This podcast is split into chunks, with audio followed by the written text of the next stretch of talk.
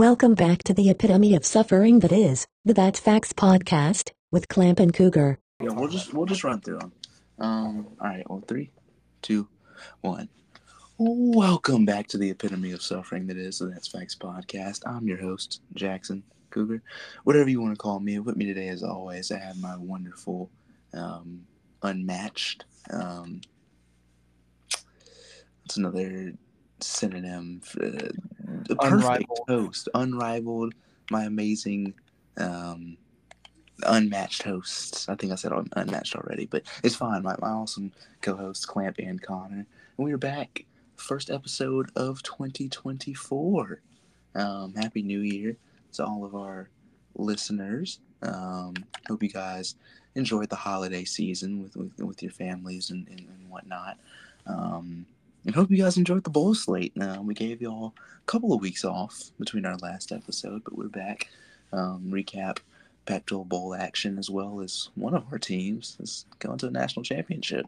Um, could have been both, but it's neither here nor there. Um, Klamp, I'll let you have the opening thoughts here since you are the uh, the champion of the week in in, uh, in a lot of ways, actually.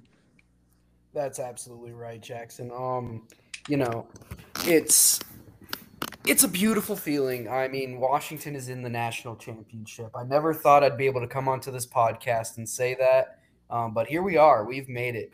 Um, representing the Pac-12 one last time in the national championship. Who would have thought? Um, well, Connor had us undefeated, and I, I had us making it this far. I had you. I had you in the playoffs. We all thought it. yeah, I mean, we you- actually who, who would have thought? All of us. all of us. yeah, all three of us. Um, you know, but I gotta say, the three of us, um, we are we, we we're masterminds here. I gotta say that I there wasn't a whole lot of um, there, there wasn't a whole lot of um, there was a lot of ten and twos and eleven and ones for us out there, but um, not a whole lot of fourteen and zero predictions here for this team. I, I gotta say, I feel like as the season's gone on, the media belief in us has kind of gone down, if anything um, which is weird because we've continued to win. But it's like this weird feeling of that little stretch in the season where we played like shit has kind of, you know, dragged down the perception of the team. Um, and yeah, honestly, after the Washington's the Washington State game, I lost a little bit of the hope that I had. Um, that we would make it here. Uh, but the way they came out against Oregon was making me think, okay, we really have a shot in these playoffs. And the team looked the best it has. We'll get into the Texas game, but we looked the best we have all season. Yeah, to that point. Um, is is that is that your you you done with your segment? I, I am. I'm good. I'm ready to hear Connor's thoughts. Connor, go ahead. Um, about just in general. Just in general, just opening thoughts. Yeah. I- Um, I mean, there's been a lot happening behind the scenes for Oregon State football that I've been getting into. Uh, recruiting wise, we've lost a lot of guys. We've gotten some new guys. Uh, we're doing a lot of um damage control right now, as you can say it. Are we doing a good job at damage control? No, but we're bringing in new talent, which is always a good, thing. Um, I will say having an entire coaching staff gone is really, really killing the momentum we had going into this season. But we're doing a good job at keeping the young guys that were that are that are gonna be future contributors that we'll get into later. But um, besides my team, I think I, I really like the results. But besides besides Jackson's game, I really like the results of a lot of the bowl games that happened. Um, I, I loved seeing. I love what I saw, especially from the pack. Some of the pack, some of the pack teams some of the pack. some of the pack teams. Yeah. Um, was really really disappointed in some others. Um, but overall, I'm happy with how bowl season turned out. Um, happy with how my prediction for Washington was spot on. Got laughed at that a little bit at the beginning of the season. Uh, my predictions actually have turned out pretty well, besides my USC one um, and my Arizona one. I had Arizona having three wins. Uh, let's just ignore that. That's Um, but besides that, uh, yeah, I'm I'm doing I'm doing good. Life's good. Never been better. It is. good deal. It's beautiful. Life is beautiful. With a yeah, bright I- future in front of all of us, you know? Correct. It's just I I I am I am looking at the at the at the sunshine. I'm like that one meme that the two dudes on the bus, like one of them like staring out the window smiling. Like Yes. Monday Oh Monday yeah, Monday night I was the dude on the other side of the bus. right, Tuesday Yeah, night I was the dude don't want to be that dude. honestly Wednesday and Thursday I was the other side of the bus. But it's a new day. I'm looking towards I'm looking towards the sunshine and I'm feeling great. I'm, I'm happy. I'm, I'm happy to be here with you guys. Um, so let's let's let's celebrate being here together and get back into some Pac-12 recaps for. I guess this will be the final time that we do this with with um, these teams together. Um, obviously, next year we got a lot of fun things planned, but that we'll get into that when we get into that. Um, we'll start with the uh, the LA Bowl, UCLA versus Boise State, two incredibly average football teams facing off in a really bad football game. Um, Boise State went into half leading 16 to 7, which is about what I thought this game would be for its entirety. Um, but then Ethan Garbers just kind of turned it on in the second half. Um, J. Mike Sturdivant had a really good game, four catches, 142 yards, and a score. Um, and UCLA with a, a 28 to 6 second half um, goes on to win this game 35 to 22. Um, as much as badly as we spoke about UCLA towards the end of the season, I really am impressed with the way that they were able to come out and perform in the bowl game. Obviously, it's against Boise State and, and you know, without Taylen Green, and I, I, do think that UCLA is a much more talented team than Boise State. But, um, you know, it's it's good to rebound from what what many saw as a, as a disappointing um, season, even though it, I mean, it really wasn't that bad. It wasn't the worst in the world. Seven five, win a bowl game. Um, but anyway, um, I, was, I was impressed with the way that Ethan Garbers played. Um, I, I think that's really about like the only like true no. Collin Schlee is a running back. Um, I think that's been established. Um, and yeah, I, I, think that's really about it for that. Um, I have some. uh, So I've been watching Boise State. Boise State's always a team I like to watch, even if even in their down years, because I know a lot of people at Boise. I keep in touch with how they do. Um, it was cool to see uh, George Holani go at it for his last ever college game. Yeah. Uh, dude's been at Boise for a while. Dude's been a trooper. Um, 17 carries, 138 yards, two touchdowns, uh, one and one catch for 45 yards. Not really, a, not not a bad way to go out at all. At all. Um, but what what Boise State has in Ashton Jeanty is special. He is going to be one of the best running backs in the country next year. He already was this year, one of the most underrated running backs in the country. This he's kind of like he's kind of like he's a Davey Martinez at Boise State. They paid him a lot of money to stay. Uh, they, they he's he's the future of their program, and the fact that they that the fact that he, they got him to stay with uh, how much money he could have got somewhere else is very promising. Um, yeah, they did lose Taylor into the portal. Not not not as not as big of a loss as people say it is. Honestly, um, mm. Boise State could easily get someone in the portal that can match his talent. Um, yeah, um, they're all over Malachi Nelson right now. Yeah. Uh, yeah. Did you see the Did you see the video of him getting greeted at the airport by Boise State fans? No, I didn't see that. Uh, yeah, it was it, it was interesting. Was a lot of them? Uh, like a like a like a group of like 150. What the hell? Dude, what are y'all doing? Y'all not have jobs? Go to work. it's a recruit. Get over yourself. Uh, Imagine yeah. he doesn't go there. Dude got the J, dude got the JT Tuimoloau treatment as a transfer portal quarterback that got beat by a preferred walk on at USC. That's just kind of crazy to me. Um, but regardless, if he doesn't end up at Boise, that'd be awesome for them. Uh, my, my UCLA side, uh, Colin, the Collin Schlee experiment, it, it's over. It's done.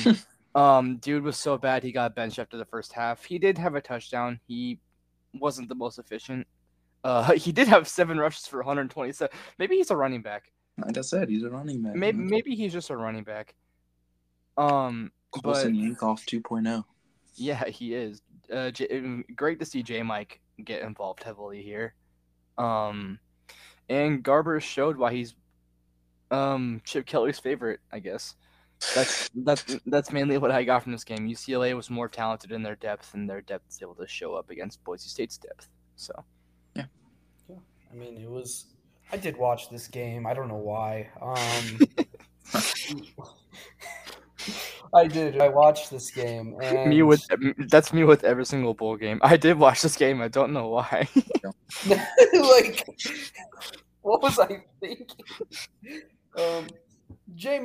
J. Mike, um, he capped the season with a bang, and I'm happy to see that. He's my guy. He was my guy going into last season, and he really broke out with Cal. And you know, it, it becomes one of those regrettable moves when your production goes significantly down. Um, and the team that you join isn't even. I mean, Cal pretty good. I'm not gonna lie. So Yeah, the team you joined isn't even that much better. So feels like a pretty regrettable transfer here for um Sturdivant. But at the same time, it felt like a home run move when he did it. Um, Mhm. Felt like you're going from a shitty quarterback situation. Justin Wilcox is not a bright offensive mind to Chip Kelly in a UCLA offense that was great last year, and they went and won nine, ten games. Um, seemed like you were making the right move at the time, but my goodness, um, it didn't pan out this year. But a really nice sign at the end of the season. So we'll see what we'll see what happens with that. Um, I'm not excited about UCLA's future though. Um, if I'm being completely blunt and honest, them going into the Big Ten looks like hell, and It looks rough. It's, they're- it's going to be bad. and they're not making transfer portal moves that I'm overly excited about. Brian Addison could be interesting. I never hated him at Oregon, but he's also not good. Um, and he hasn't really proven anything. Uh, Rico Flores from Notre Dame, that's a good transfer pickup, I gotta say. Um, Mhm. I think he's gonna ball out for them. Um, him and J Mike are looking like a good receiver duo. Um, and if they're going forward with um, Ethan Garbers, uh, he needs those big guys on the outside where he can um, throw those 50 50s. So Rico Flores and J Mike, maybe, maybe something good comes out of that. I mean, but ugh. they also got the kid from uh, Miami, Collins H. M. Pong. He was a huge recruit. Yeah. Um, but he's he he was that six seven. He was a oh he played edge at Miami. I didn't even know that. But he was a six seven like two seventy tight end um, in high school who could really run. So I guess converting to edge really makes sense for him because that's kind of like the DJ Johnson arc there. Mm-hmm. Um. God, Mario Cristobal playing him at tight end. Oh my God. Hitler. Ugh. Whatever. I Um, guess on would get it. to uh, I'm ready to move on to Cal and Texas Tech though. I don't really have anything to say about the actual game. I just Yeah. wanted to talk about UCLA's future a little bit. I couldn't care Which less I'm- about the game.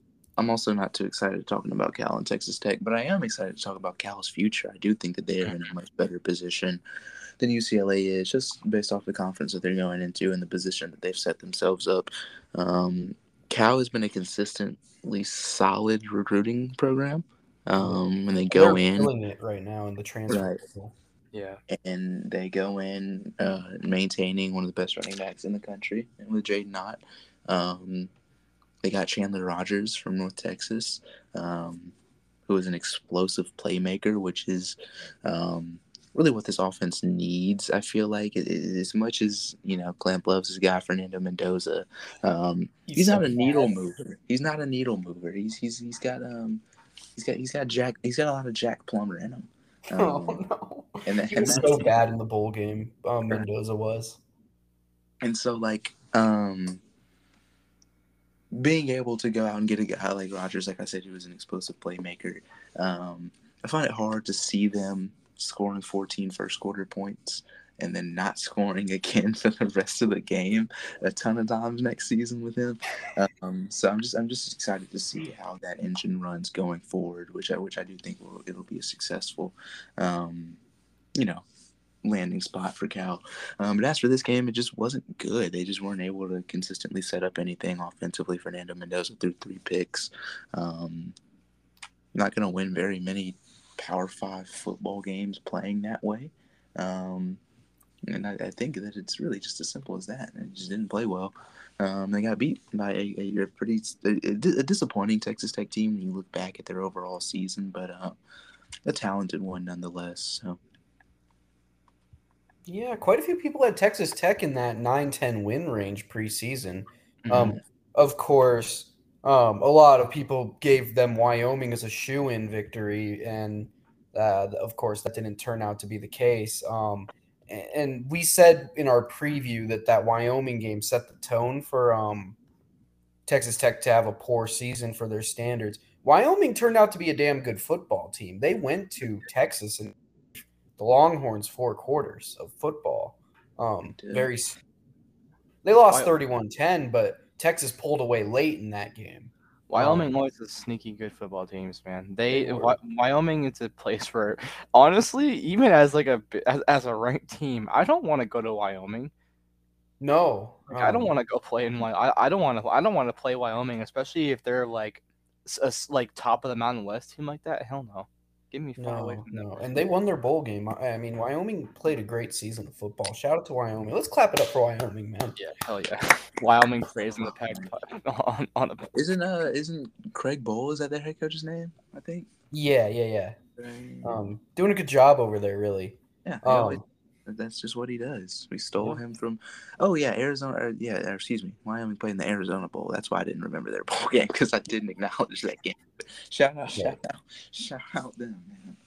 We host that, right? Arizona Stadium.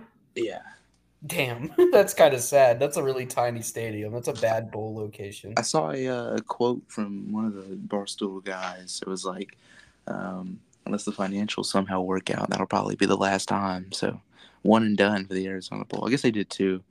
2021 got canceled by COVID. Then I guess they played last year. And then this They've year- had more bowl games here, though, or is it just no more barstool? no more Barstool. Gotcha. Okay. There, there'll still be an Arizona Bowl. There will still be an Arizona Bowl more than likely, and Oh. I will still support that game. I just Good, good, good. Yeah, yeah. Cal added some explosive playmakers other than Rogers, though, that I wanted to touch on. Tobias Merriweather, um, he had a Husky offer um, in the transfer portal early on. Um, Washington ended up, I think, opting for Jeremiah Hunter, more of a veteran guy, more proven in college football than Merriweather. Maybe a slightly lower ceiling than Merriweather, but that's who Washington ended up going with because I think Washington's just in the, was in the market for a starter and Merriweather could offer that, but we weren't entirely sure. Cal's in the market for talent, and that he does possess, so they went and got him. Um, that's a great pickup for Cal, and that's a way to poach on Washington's numbers issues. Um, they also went and got Old Dominion running back Kadarius Calloway, who I think is pretty damn good. Um, I was watching him um, when he committed to Cal, and I think there's something there. He actually got four stars as a transfer as well. So Hmm. um, a lot of people think highly of him. They got Marcus Harris from Idaho, who Washington offered, I think, in the transfer portal as well. Um, they got some dudes. Um, a few that coming from smaller schools, a few coming from bigger schools. Um, and it all adds up to a top 25 transfer class for Cal so far. So um, Nice. they could be good next year. They could be pretty good next year. I think they could win eight games in the ACC. Yeah, definitely Um, good. Losing Jeremiah Hunter is definitely a big loss. That's a blow. Yeah, that's tough. I mean, you don't want to lose someone of that much talent. But even then, um, you got to think this past season, and obviously it's a byproduct of, of the guys that they had throwing him the football. But he production was down this year for Jeremiah, uh, Jeremiah Hunter, so Right. um, maybe that's just something that both sides needed, just to change the scenery. I would agree with that. Yeah, I, I think it was uh, maybe not. I, I don't think Cal needed a change of scenery from Jeremiah Hunter. He was still No, plenty good this year. Um, but He showed the up in their final game against UCLA. He was big for them in that game. he was. Um, did we talk about Tobias Merriweather already going to Cal? I, I did. Yes. yeah, I Um, love that. six four pickup. I- receiver. That's a good pickup. Dang, they really are. The, uh, they got a really good lineman too. Rush Reimer out of Montana State. Oregon State was heavily pushing for him, and he went to Cal. Um, yeah, they have a lot of really good pickups. Wow. Yeah, a lot of them are from really small Um, schools. Though. UC Davis linebacker Ted Teddy Buchanan. Yep. Dude Uh, I think we actually talked good. about him last episode. He committed there a while ago. hmm Yeah, still like in a really really good pickup. Um, dang, they did just have one one of their really good pickups from Tufts University flipped to USC today. But like, man, I mean that's gonna happen. Right. Right. Yeah. I mean, Um, it's so weird with them- them being in separate conferences. Mhm. Like, the recruiting battle doesn't really One, hurt. one, one thing very quick I do want to point out about Texas Tech. Uh, they got one of my favorite receivers, uh, in Micah Hudson. Oh yeah, Um, I love when recruits do this, pave their own path. Uh, especially, I mean, he, he's he's a Texas kid, staying home to Texas Tech, where he can easily just become an instant starter and prove himself. Mike definitely. Hudson, Micah Hudson's game is going to be special, dude. This is a Yeah. guy who I, I I don't see him being a bust whatsoever. I think his game is going to contribute, like like just translate trans transition so well to the college level. Him and uh uh is it Wingo from Ryan Wingo, who committed Yeah, Ryan Texas. Wingo. Yeah, that th- those two guys are guys who I do not see being busts whatsoever. I think that No, they're no, going to be instant They're dudes. They are both dudes. They I are believe. dudes. Um, Um, Jeremiah Smith as well. You can't. ignore. Oh yeah, yeah, him as well. but, like Um, he, he's kind of obvious, isn't it? Yeah, I guess so. He's literally the number one player. Oh, the kid that reclassified for Alabama as well. Yeah. Um, Williams, oh my Ryan god, Williams. good. I've seen him play in person. This receiver class is Oh my God. stacked. Did he play your high school? No, he was um he was playing. Oh, playing. he was in the state. He was in the state. Yeah, the one that I've, I ended up working for. And dude, oh my god, literally the first play of um Saraland school he goes to, the first play, their first offensive play, he went for like a 56 yard touchdown or something like that. Yeah, he's Like, nuts. And he's insane. obviously young. So when the time comes in and it's only going to be 3 years, in 3 years he's going to be younger. NFL teams are going to love that and he's going to be ready to go, I think, right away. Mhm. Um the kid that's committed to Auburn's really good too. Didn't he Um, play from A and M? Coleman, I can't remember. Cam his name. Coleman, yep. Coleman, He's also from Alabama, right? This, yeah, he this too. this he wide receiver class, dude. This is the best one I've seen in quite some time. in a quite quite a while. Um, there were usually there are a couple of guys who are like I feel like are pretty overrated. No, not not not this class, dude. Um, Inniss, who went to Ohio State, I thought he was a little overhyped. Um, I mean, you look back two classes ago, the only guys I really that got the five stars, there was like Chris Marshall who ended up at A and M. That guy was. he's, he's that last chance, you know. yeah, I know. like, I never saw it with him, but of course there was Luther Burt. You know, Luther Luther Burden is um, who I would compare Hudson to. Yeah. um, mhm. in terms of the recruitment and the even the play style, yards com- after catch type of guy. Uh, just give him the ball and get out of the way type of guy. I mean, um, Yeah. and they both kind of committed to pave their own path, like Connor said. Uh, I we're getting off track here, but this No, is a good Yeah. conversation yeah, about yeah. Uh, It is what it is. just how good the future college football receivers is. But let's talk about bad offense. Um, Utah and Northwestern played. Um, there were no good receivers in this game. There's no good players in this game. Hey, defensive players. No good. Dude, stuff. Ryan Cole Hilinski still Ryan Hilinski was still at North Northwestern. What? Yeah. Yeah, he Oh. is. Jeez. I did not watch this game, and I'm glad. I didn't either, and I I am I proud did. of it. I did. I was You I watched was- this, Connor? Uh, like three fourths of it. Yes. Oh man, see like that's a lot of that's a lot of game, Connor. Jesus, dude. Um, that's so, dedication to the game. It game. was Christmas break. All right, my dad and I were just sitting down watching some football. I mean, if if I didn't have If to work you at call this, Right, yeah, if I didn't have to work at my favorite place in the world, then I would probably find myself watching this. But I'd That rather was- work at Hibbett Sports than watch this. I'm not gonna lie. I don't think so, bro. Uh, I think so. Would you? I, I I think I'd rather work at Fry's than watch this game. Definitely. Yeah, what? but, Are uh, you saying it's worse than Fry's? I don't know, bro. Northwestern's quarterback Ben Bryant went down with a brutal concussion. Like head head hit the turf, and he he he, he, he pulled a Tua. Why does this happen He- in like every Utah game? There's some brutal injury. I don't Usually it's. Utah's guy getting injured.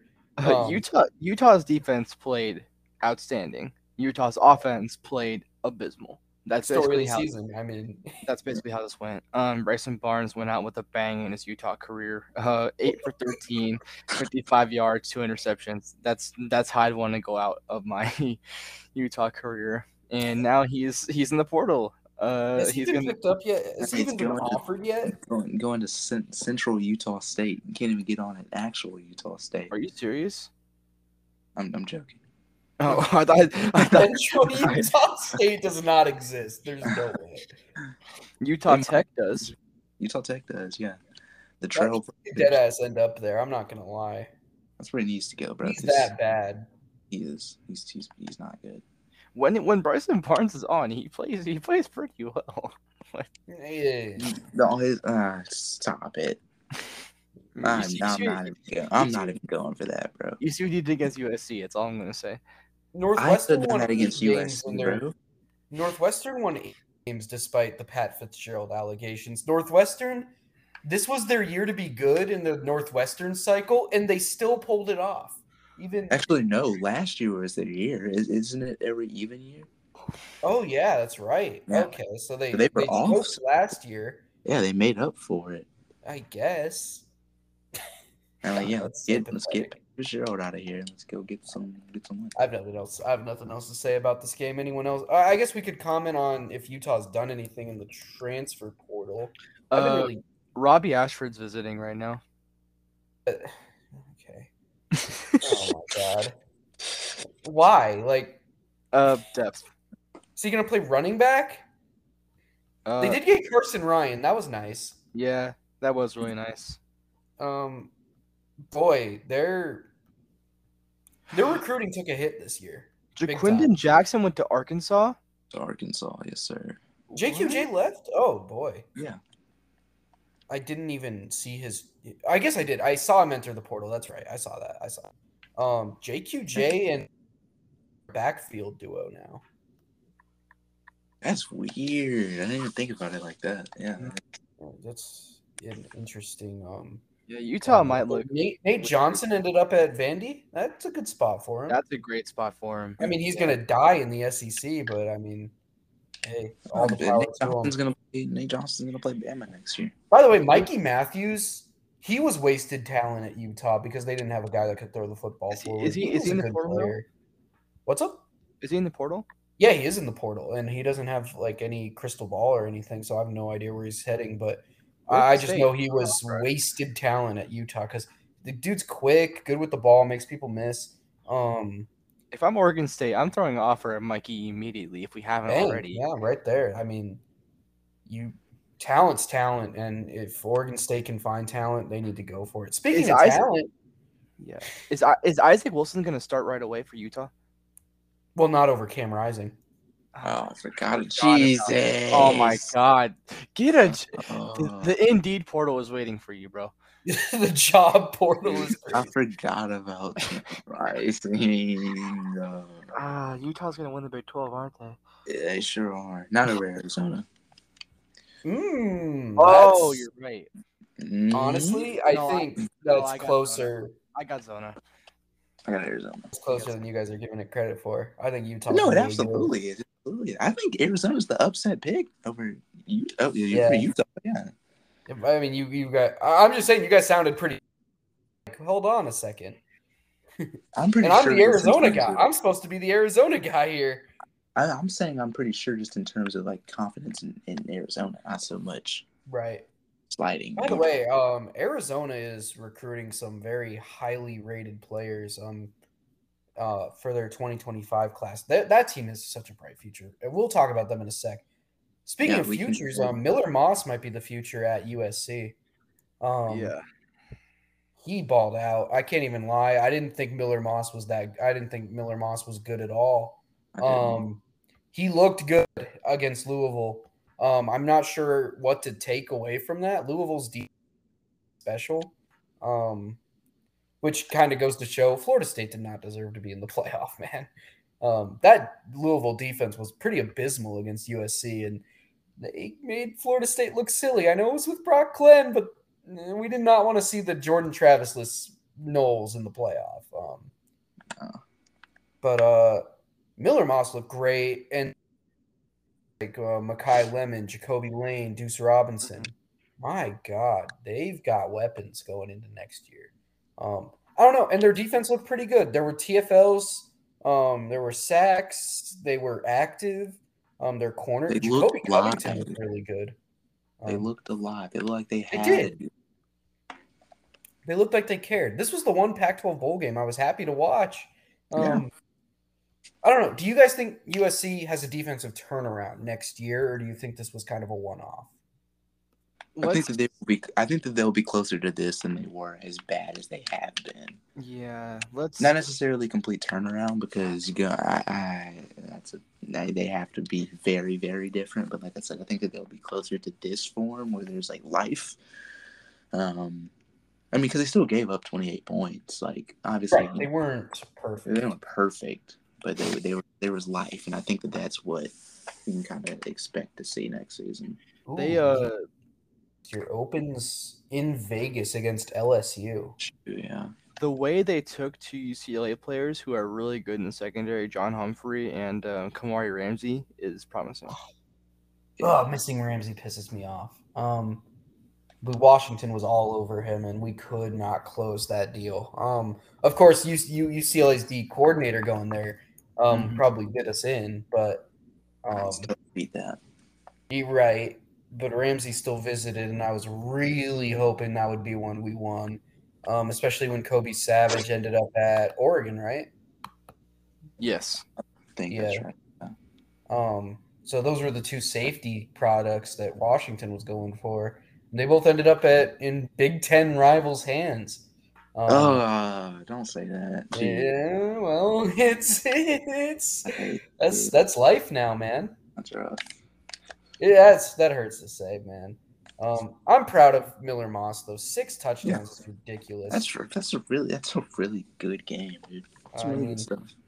Doesn't get much better than that. Um, I, I it looks like he is the starter next year. USC kind of passed out on um Will Howard. He ended up at Ohio State, and I don't see USC recruiting any more quarterbacks um that are instant starters. Um, so, and they lose Malachi Nelson. It looks like Miller Moss is USC's guy going into next Right. season. Maybe they make a play at um Taulia Tagovailoa, who just entered the portal, but I think he's going to Miami because my I think Tua's family wants um those two in the same city. That would be crazy for sports marketing agencies down there. I hope they jump all over that. Oh Yeah. my god, there's so much money to be made there. Right. I think um Tua and Taulia will both be in Miami next year, which is really cool. Taulia doesn't even have to play it down in the NFL and just be generationally rich just for going to Miami to play college football. Yeah, I I think it's a perfect opportunity. Anyway, we should get back to our bowl games. Um, Arizona, man, man, oh man, Jackson Arnold. By the way, Klamp, you gave this man a royal throne, treated him like a god, and he led his offense to a whopping five turnovers. Um, I thought he was pretty good. he still threw three picks. I, I thought the guy was pretty good. I mean, he um, started he some hospital was passes really, and he threw. he I was think really bad to start this game. He, he, he picked it up in the second and third quarters. Um, but Yeah, Just- he, uh, Mm. true freshman gets off to a bad start in a football game. I mean, but then he ended up finishing not too good either. Like I don't know. look, man, like two of the first three drives were two of his interceptions. He only threw one for the rest of the game. Yeah. Is that funny? Like, I I think that's a pretty solid bounce back. He led them to 24 points. They got down the field and then uh, they got down the field to make it a two score game, pretty much end the thing. And then um, Farouk, oh no, they were up 13 to 24. And then Farouk fumbles the ball and Gunner Maldonado runs it all the way back. And again, it was one of those hospital passes where he threw him right into a hit, but but I mean, they catch that ball, they're probably going into score make it 31-13 and they would have won the game. I mean, I thought. Jackson Arnold was perfectly fine, Jackson. And you know, I I don't appreciate you coming at me like that when you're. I'm sorry. But what we should be doing is uniting around the successes of this uh, Arizona football program. Um, Mm-hmm. Klamp, when, when when it was just me and you on this podcast back in the olden days before Connor Jones, um, we we bullied Jedd Fisch to a point. Um, and I'll take majority of the blame. I was very mean to Jedd Fisch. Um, and now he he's gonna have the last laugh. They are a tremendously good football team. I'm really glad that the nation could see how insanely ridiculous Tetairoa McMillan is. Oh my god, that kid is so good at football. Um, He's first round NFL, first, top ten NFL talent, like top Yeah. ten pick in the draft NFL Yeah, he'll be a top ten pick next after He's- next year. He's, he's ridiculous. Air, going to Arizona was the best thing he could have done. Flipping from Oregon was the best thing he could have done. yeah. Yeah. Him and Troy Franklin, though, my God, what would that do? Oof. Oh, I don't even want to know. I know That would Fed not fam. be fun to guard. We, we wouldn't Uh, we wouldn't be in the national championship if T Mac and Troy Franklin were on the same team. Noah Noah Fifita. I don't think anybody else but Oregon would be. It'd just be Oregon versus. It would just be Oregon versus Oregon. Oregon versus Oregon. Who wins? Good lord, that would have been good. um, Noah Fifita showed in this game that, man, it- I mean, he showed it all season long, but like, Oklahoma fans were talking a lot of shit. They were talking a lot about how they were gonna come in and Jackson Arnold was is is their per, their their golden boy. They're gonna come in and blow up a Pac-12 team. No, Arizona's done business. They no, Noah Fifita and and T Mac really took over. Oh, the Arizona's running game did not exist this entire game. Their passing game and their defense were able to come up clutch for him. And this team has the brightest future, one of the brightest futures in the country, if I'm being honest. Um, they have all momentum right now is going towards their football program, even with the debt that their program is in. They might make up for it. they, they oh might they might make it up with how They their football team is doing. they misplaced like 230 million or I, something. st- I still have no idea how that's possible. That's like the most Arizona story to come out I've ever seen. Oh Arizona forgot where their two hundred thirty million dollars went in se- program in serious debt now. Whoops.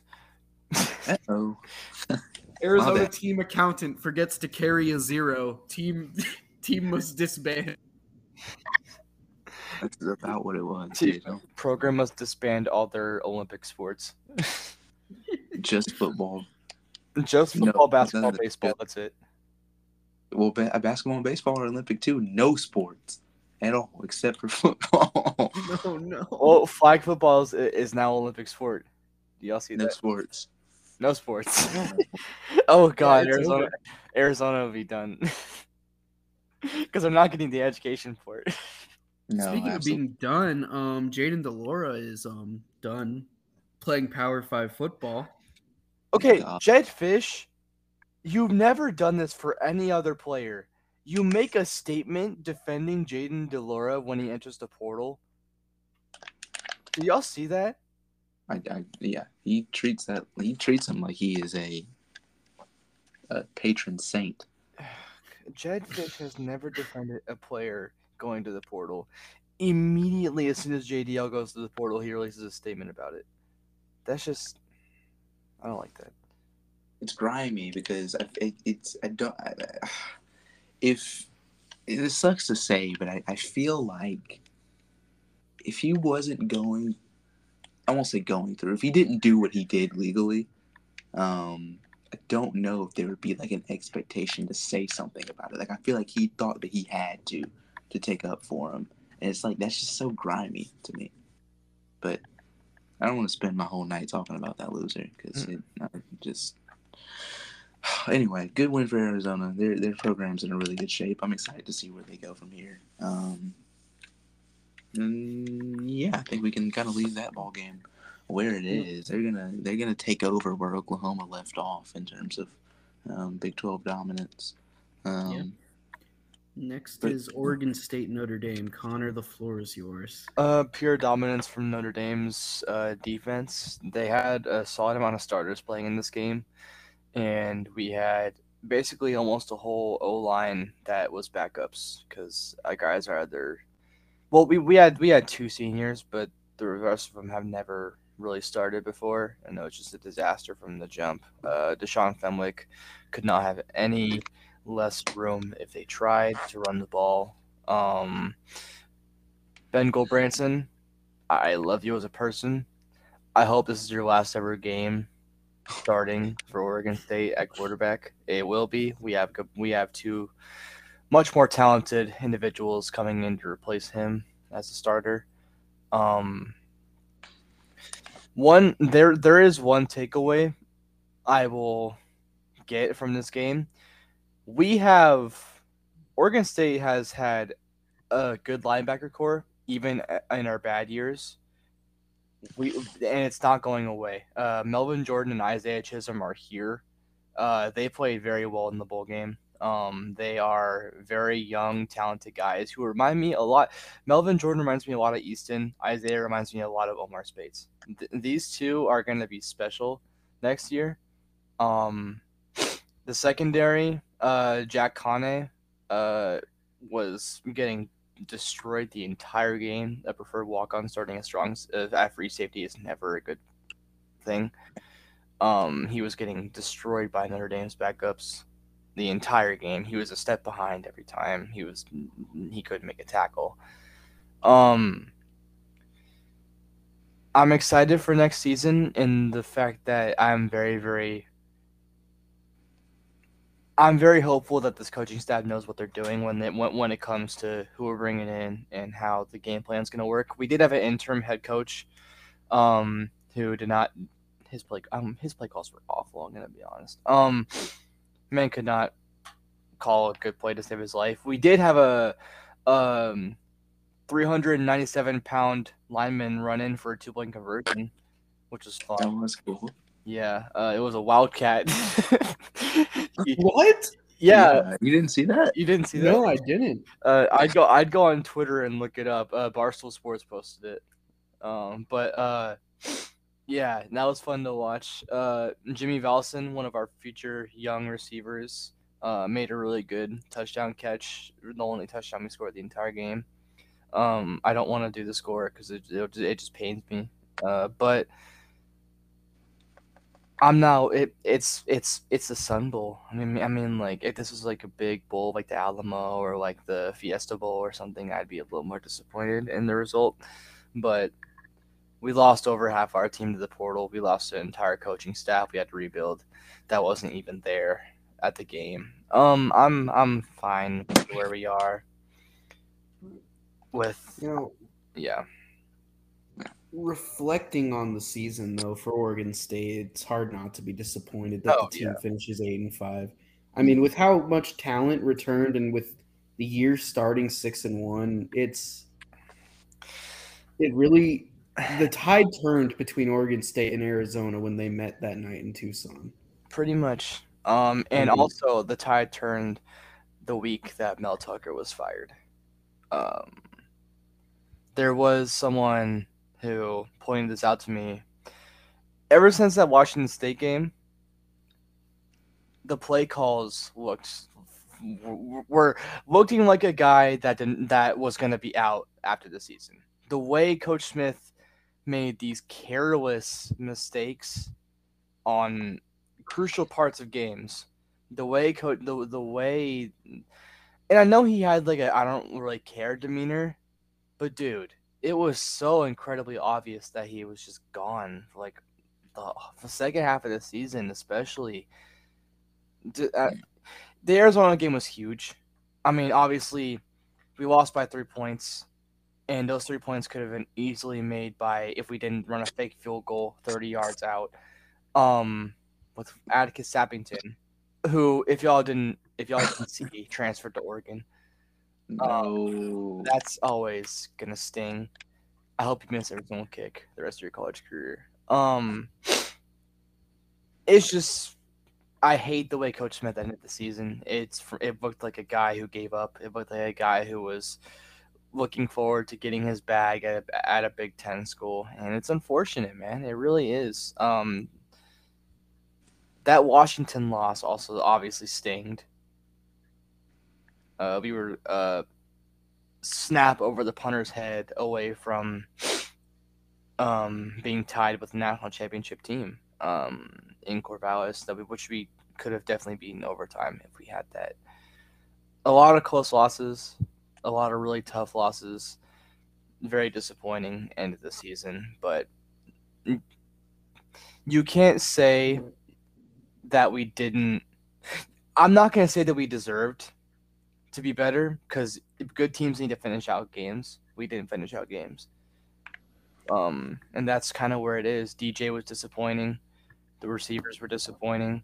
The defense has some disappointing moments for sure.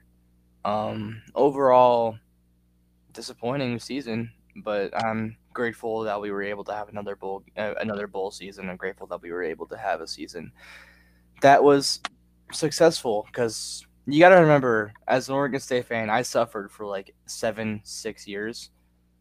It was brutal. Right. Um, Yeah. So I, I'm, It's I'm, been worse than this. I'm grateful for every season we get above six wins.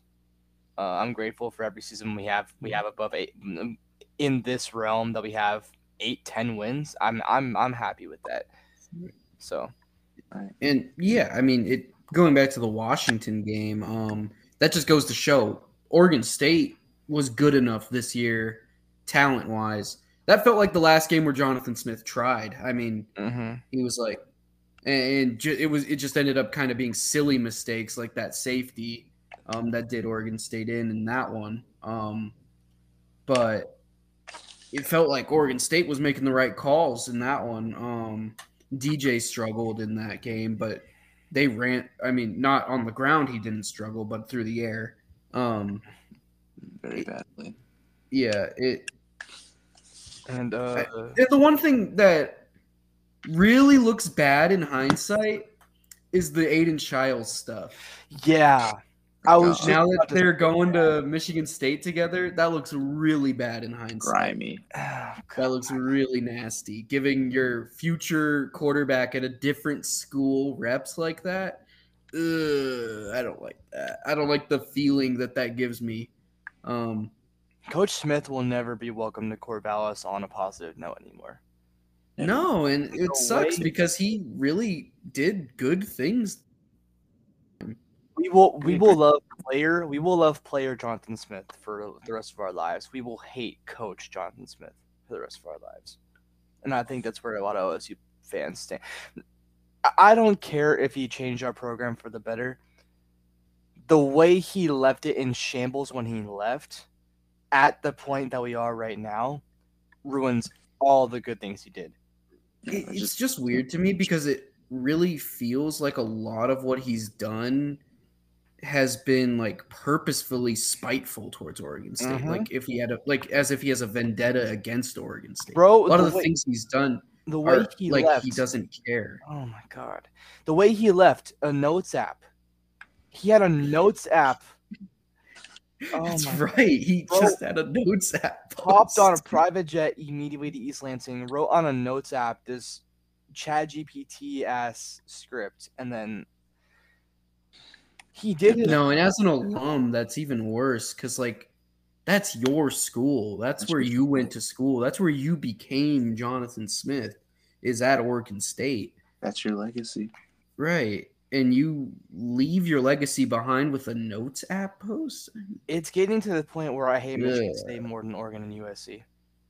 right? I like Yeah. I, I I hope they lose every single game. I hope they I, I hope they have another scandal. I don't care what happens to that program. I, I, I, I don't care. I seriously don't care. Like that program is dead to me at this point. Yeah, I get it. It's I'm not gonna let you keep going there, Connor, because I thought you were about to say, "I hope they have another shooting." Dude. no, Oh my no, God. no, no. It sounded like you were about to say that. Dude, my no. eyes like lit up No. when you started with that S. I was like, what? Just because it's Michigan State? I'm like, I have a wait. friend that goes to MSU. I would never wish that on anybody. And No, dude. suffering from the shooting that happened. I'm sorry for me for having like a dirty mind on that, but what the? I thought you were gonna keep going too. I was Um, like, dude, Klamp, I hope you enjoy Silas Bolden. Um, it might be happening. I'm not entirely sure on that. Scott Eklund seems to think it is. I mean, he, he's a loser, but I do know we're getting a commitment. Uh, not Silas Bolden, Scott Eklund, by the way. I I know. know. Silas I know. Bolden is a winner. I know Oregon State's getting a really good commit in the next couple of days. Um, Yeah, I'm just gonna say it. Uh, Miles Rouser, uh, New Mexico State transfer. Ooh, Uh, I have heard that name. offered Um, from TCU, Utah, Arizona State in the portal.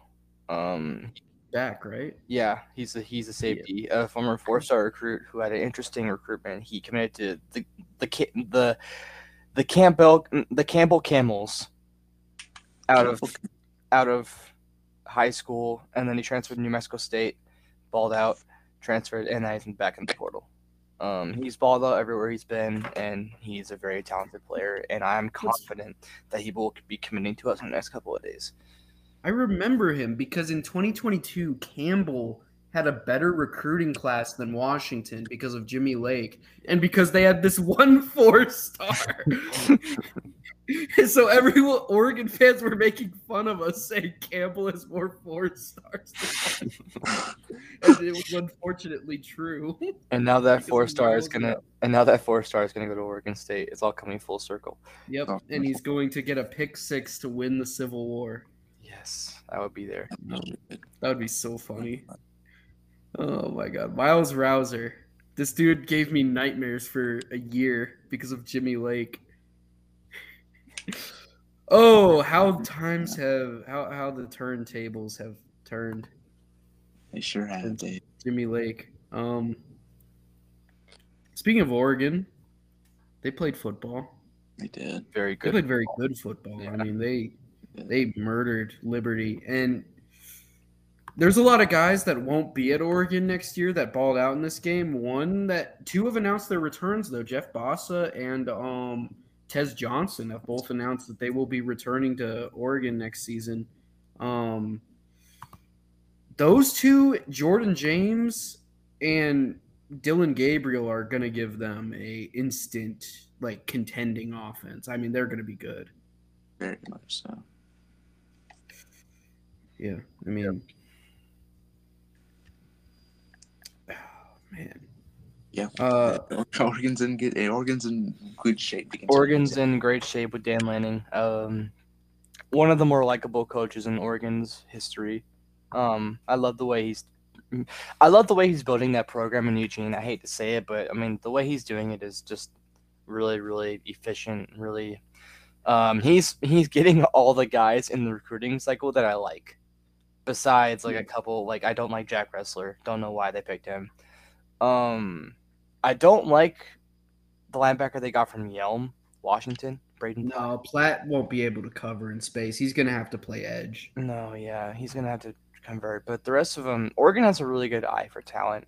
Um, they flipped. I can't believe they flipped McClellan last. I, season. I, that that shocked me like big time. Uh, uh, and you know what's crazy? This guy's the 16th receiver ranked in this class. That's how good this class is Mhm. with receivers. I mean, holy moly. yeah, They got Jericho Johnson, who weighed in at 366 pounds. He's not going to be able to play at that, I don't think. Because he relied a lot on. drop him. Yeah, I mean, a lot. I think Utah did as well, and they, um, Oregon will often take guys that bump their recruiting ranking. I think, um, Yeah, I think it's smart of them. It helps their. It's kind of part of their brand, um, and I think it helps them land some of these guys that actually are very talented, deserving of that ranking. I don't think Jericho Johnson's one of those anymore. I mean, he didn't play the best season, and he gained so much really, really bad weight to the point where it's like, uh, is this? I think if he committed to Washington, we would have taken him though. I, I don't think it was a full on we dropped him moment. yeah. I mean, Aiden, Aiden Breland, Elijah Rushing, those two alone. Sheesh. Oh my gosh, yeah. I mean Breland, yeah, he's he dominated at modern day. What else do you got? What else um, yeah. can I really say about it? Uh, one of the more underrated pickups for them, uh, JUCO corner Sione uh, Laulea. Love that pickup for them. Um, yeah, and then obviously they, they they still got they flipped uh Ryan Pellum signing day, which is good for them. where's he from? Um, Um, Mil- Millikan, Long Beach, Millikan. who else? Who else is from there Uh, that I'm thinking of? well, it was Jordan Anderson, but he transferred to New Newport Harbor. That's right. Okay, that's right. Mhm. Uh, yeah, Oregon has a lot of really good guys in this recruiting class. I'm excited. What about what do you guys think about Dante Moore going back? Um, I like it just because I mean, obviously Dante needs time to sit. He's not ready. We all saw that. You sit behind Dillon Gabriel for one year and get used to the system. Um, and as long as Oregon doesn't bring another transfer over him, he should have a guaranteed starting role. I like that Right. for him. and Ty Thompson's heading to Tulane, which I also like for him. No. He was he was a Coug Lock for a little bit. Um, That's I, right. I yeah, thought- but I thought he was the Beaver Lock, and then he was a Coug Lock, and then nobody had any idea where he was going. Then he committed too late. committing to Washington State's a death trap right now. Uh, Come on. It's Jackson. I'm sorry, but it, it I don't know, man. Did you see the two transfers they got today? They did. They got. Really? I saw Chris Hudson. Who Yeah. else did they get? Uh, Keith, Mm, uh, Keith Brown. Do you remember him? Oh, um, Oregon dude. Yeah. Oregon dude who transferred to Louisville, and then now he's transferring to Washington State. All right. I don't know how good he's gonna be, but But uh, hey, ta- like I said earlier, talent's talent. Mm-hmm. they got one other guy, I think, didn't they? I'm trying to remember. Uh, Ah, today. No, recently Oh. that I really liked. Uh, Portland State transfer Parker McKenna, linebacker. Dude, Oh, dude is really good. he is good. Yeah. Uh, I- Oregon State didn't need him because we have linebackers on top of linebackers right now at the young uh, uh, young prospects. But he's gonna be good for Wazoo. He's gonna be an instant starter. Yeah. Him and Hudson Cedarwin are two guys I'm looking at for Wazoo for the future. I, I'm I'm excited. I'm excited for um Washington State's future. I just They, they need a quarterback so bad. so badly. That's exactly what I was gonna say. and, and, and, and, and don't position even pull the John Material bullshit, Jackson. hey my king, bro. Your opponents king- fear John your king Material. so He's the nasty. goat. Just start Evans Chuba week one. Evans Chuba. hey, Oh, something funny, Connor? yeah, He's he's funny about- awful. He, he's not good. He's not His great. only other offer was Florida A&M. Hey, Florida A and M.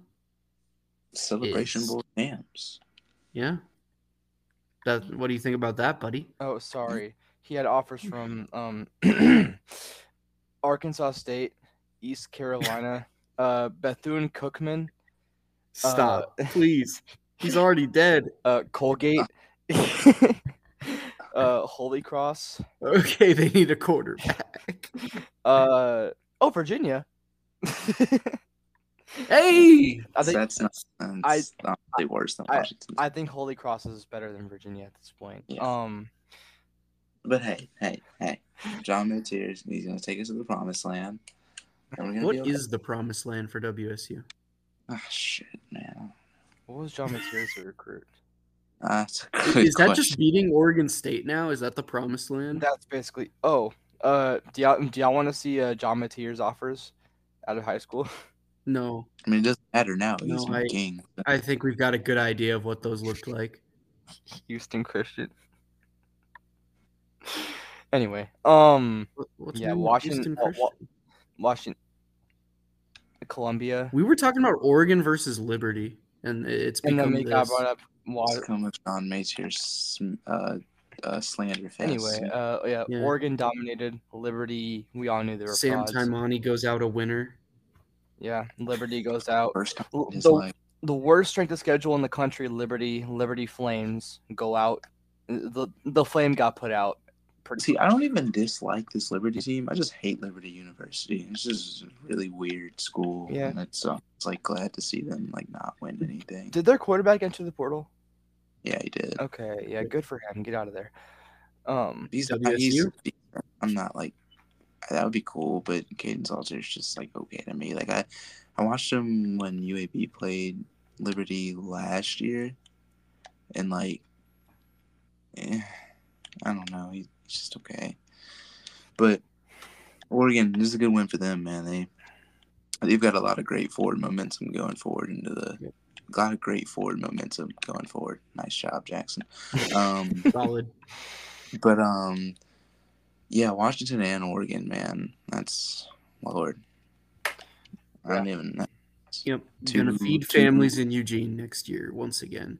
I would two at the moment going- favor Oregon, but I think I think Washington has a lot of room to grow roster wise and continuity wise. Um defending Thanks, champs Washington going eight and four. that's crazy. I don't think we're going eight and four. Shit. Mike, We'd have to lose. We'd have to lose every like big game to go eight and four. yeah. Kalen DeBoer's not letting you do that. But Michael Penix is not going to be there anymore. And I don't know. No, no, no, no. He's not. That dude, It's that Mac, dude is a gamer. it's it's Max season. No, it's gonna be Will Rogers. And Will Rogers is Oh, a good quarter. You know what? Ignore me. I forgot about Will. Will, Will Rogers is a good quarterback. I, I he's an air raid quarterback, but he's a good quarterback. Smart. He's, a not- smart decision he's a- maker. He's a he When, is a when the lights are bright, Will Rogers has not a- come to work. But he's he's a good decision maker, and he's not going to. Ah, I don't even know if that's necessarily true. He is efficient. He's Yeah. going to I put. mean, you put him against positions. Alabama with Mississippi State's weapons, yeah, he's not going to win that game. Guess what? Yeah, no, he's not. But you know, I mean, but every other game though, Will Rogers is right? Not that show. good. Like Northwestern at Husky Stadium on September 21st. I feel very comfortable saying we're going to win that game because we have Will Rogers, who's going to make smart decisions and win us that game. Like, I, I do think that we are forgetting the fact that there's like other things that we need to talk about, and we have just not. yeah, I mean, we have a whole playoff game in Washington. Let's get into it. I mean, What? it's. It, Uh, I feel like we've been stalling. Um, Go, Go Ducks though. Good win for them. yeah, good, good job, Oregon.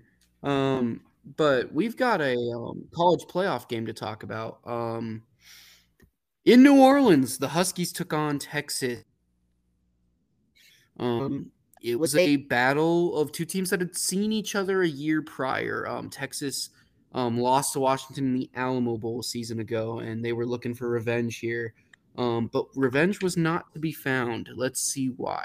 So Texas's opening drive, um, my dad that I thought this was going to be a pretty important. To, I, I said whatever whoever gets the ball first, it's an important drive um, because setting the tone has been Washington's um, claim to fame. It's been their um, it's been their ride or die. Starting the games hot has been um, bread our bread and butter, if you will.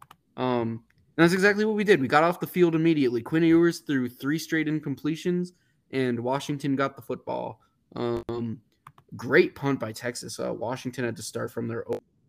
That didn't matter because Penix, um, he hit Ja'Lynn Polk 77 yards. It was a corner route. Um, it was a corner route to the outside, a deep one, and Penix laid it right on him in between the corner and safety. Polk hit a crucial ass spin move and um, went down the middle of the field for a 77 yard gain. One play later, Dillon Johnson punches it in. Um, Texas ran all over us in this game. CJ Baxter is an awesome player. I didn't realize I was not familiar with CJ Baxter's game before this one. Um, Totally really solid player. Um, really quick. Um, Jaydon Blue, I was the that was the running back I was more familiar with, but CJ Baxter is the one that impressed me the most. Um, Texas ran the ball really well in this game, um, and that's credit to their offensive line. Um, a lot of people are using that as the um, reason why Washington won't be able to defend Michigan. I think we're going to do a better job against their run than Texas is. Texas is just outside off tackle schemes were really what we struggled with. I don't think Michigan's outside run is all that. Um, I don't think that's what they do. not. That's not They're more they- of a between the tackles team. I think Washington between the tackles is solid.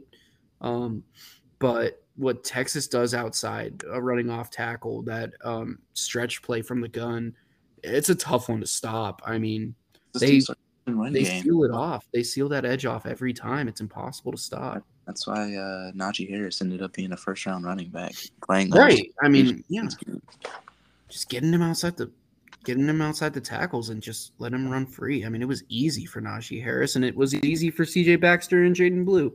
Um so yeah, Texas went down and scored and I, I okay, we are going to get the shootout that a lot of people um expected. Um Dillon Johnson scored early in the second quarter. Um Penix hit Germie Bernard, who looked um, awesome at receiver in this game. Um, not so awesome on punt returns. Um, I guess Jeremy only had three catches, but he had one great one. Um, it was a fade ball.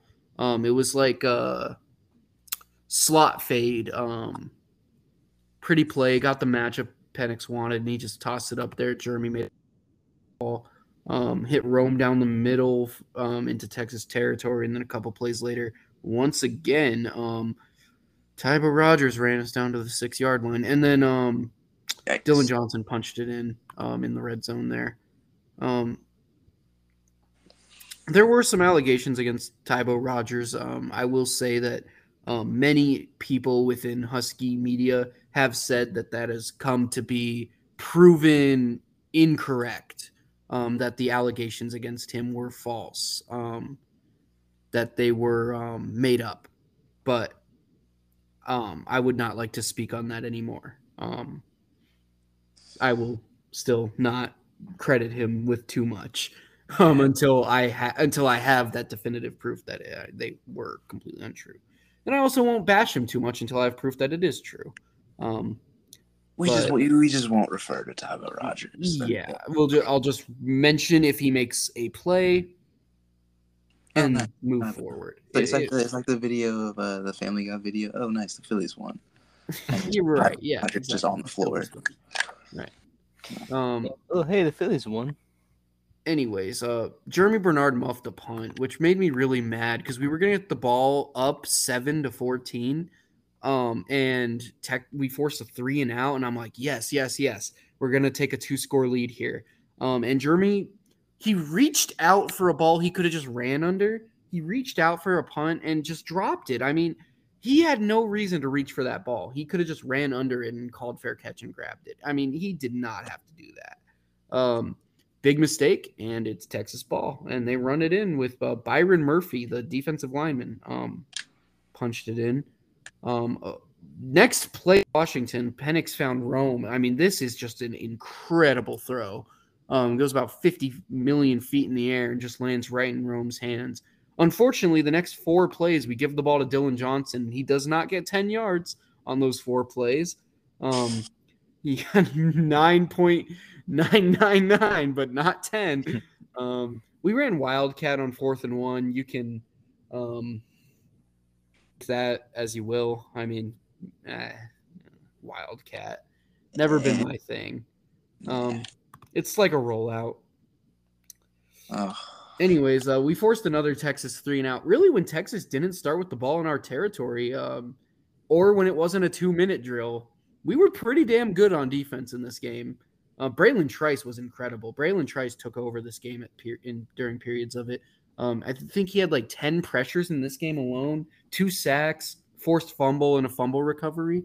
Um, just dominant. I mean, that's a first round edge rusher right there, um, Bralen Trice.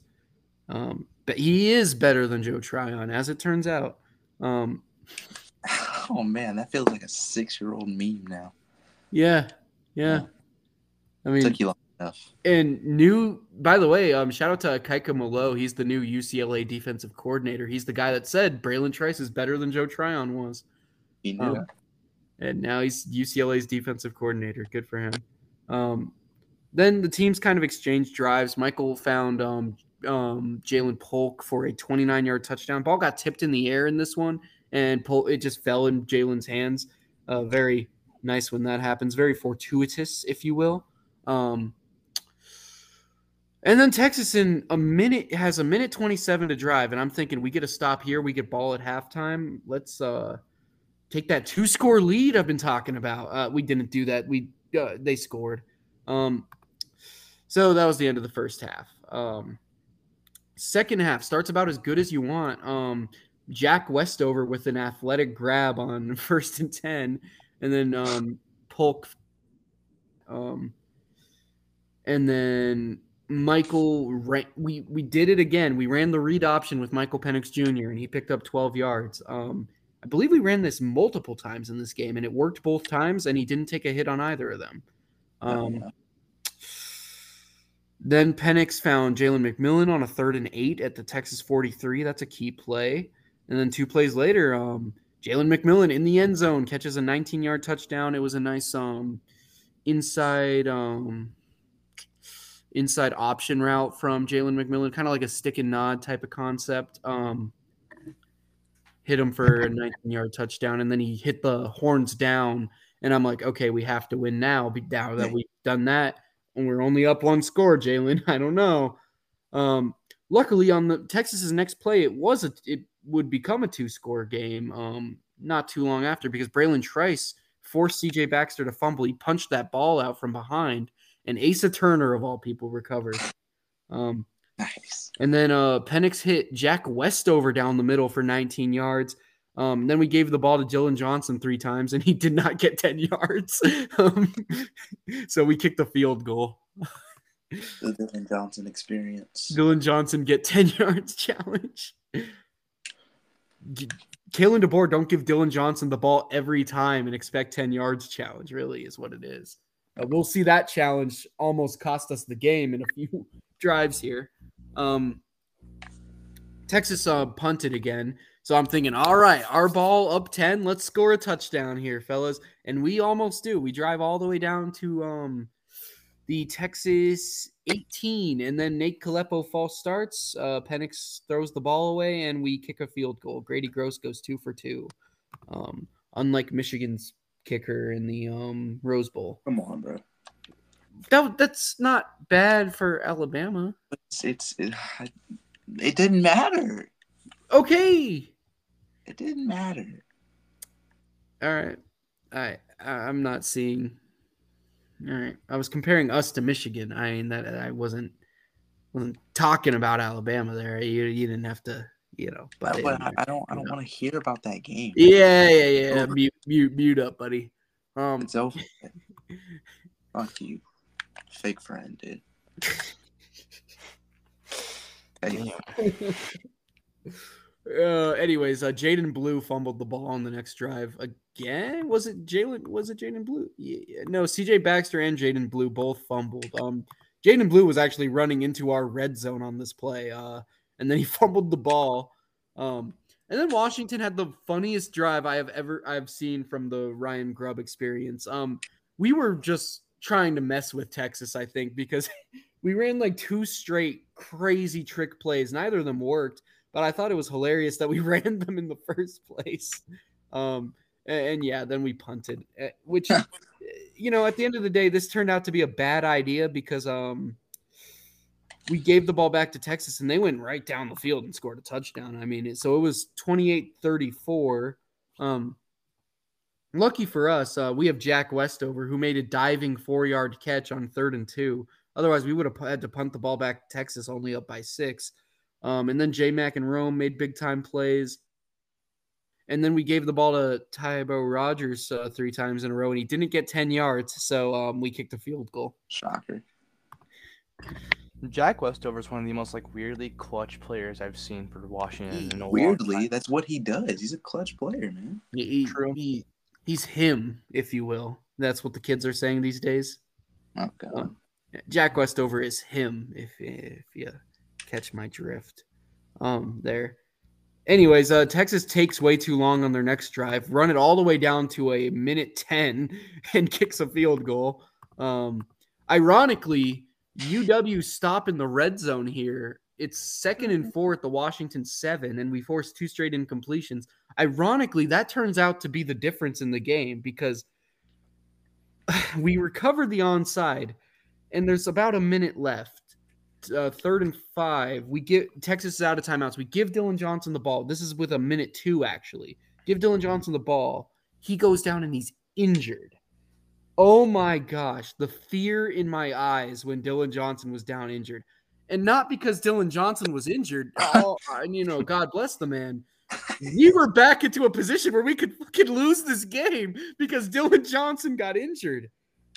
And I'm thinking, not like this, dude. Not like this. This is not how it ends. This is not why Washington won't win a national championship. Dillon Johnson going down is not going to be the reason we don't win the national championship, right? Right?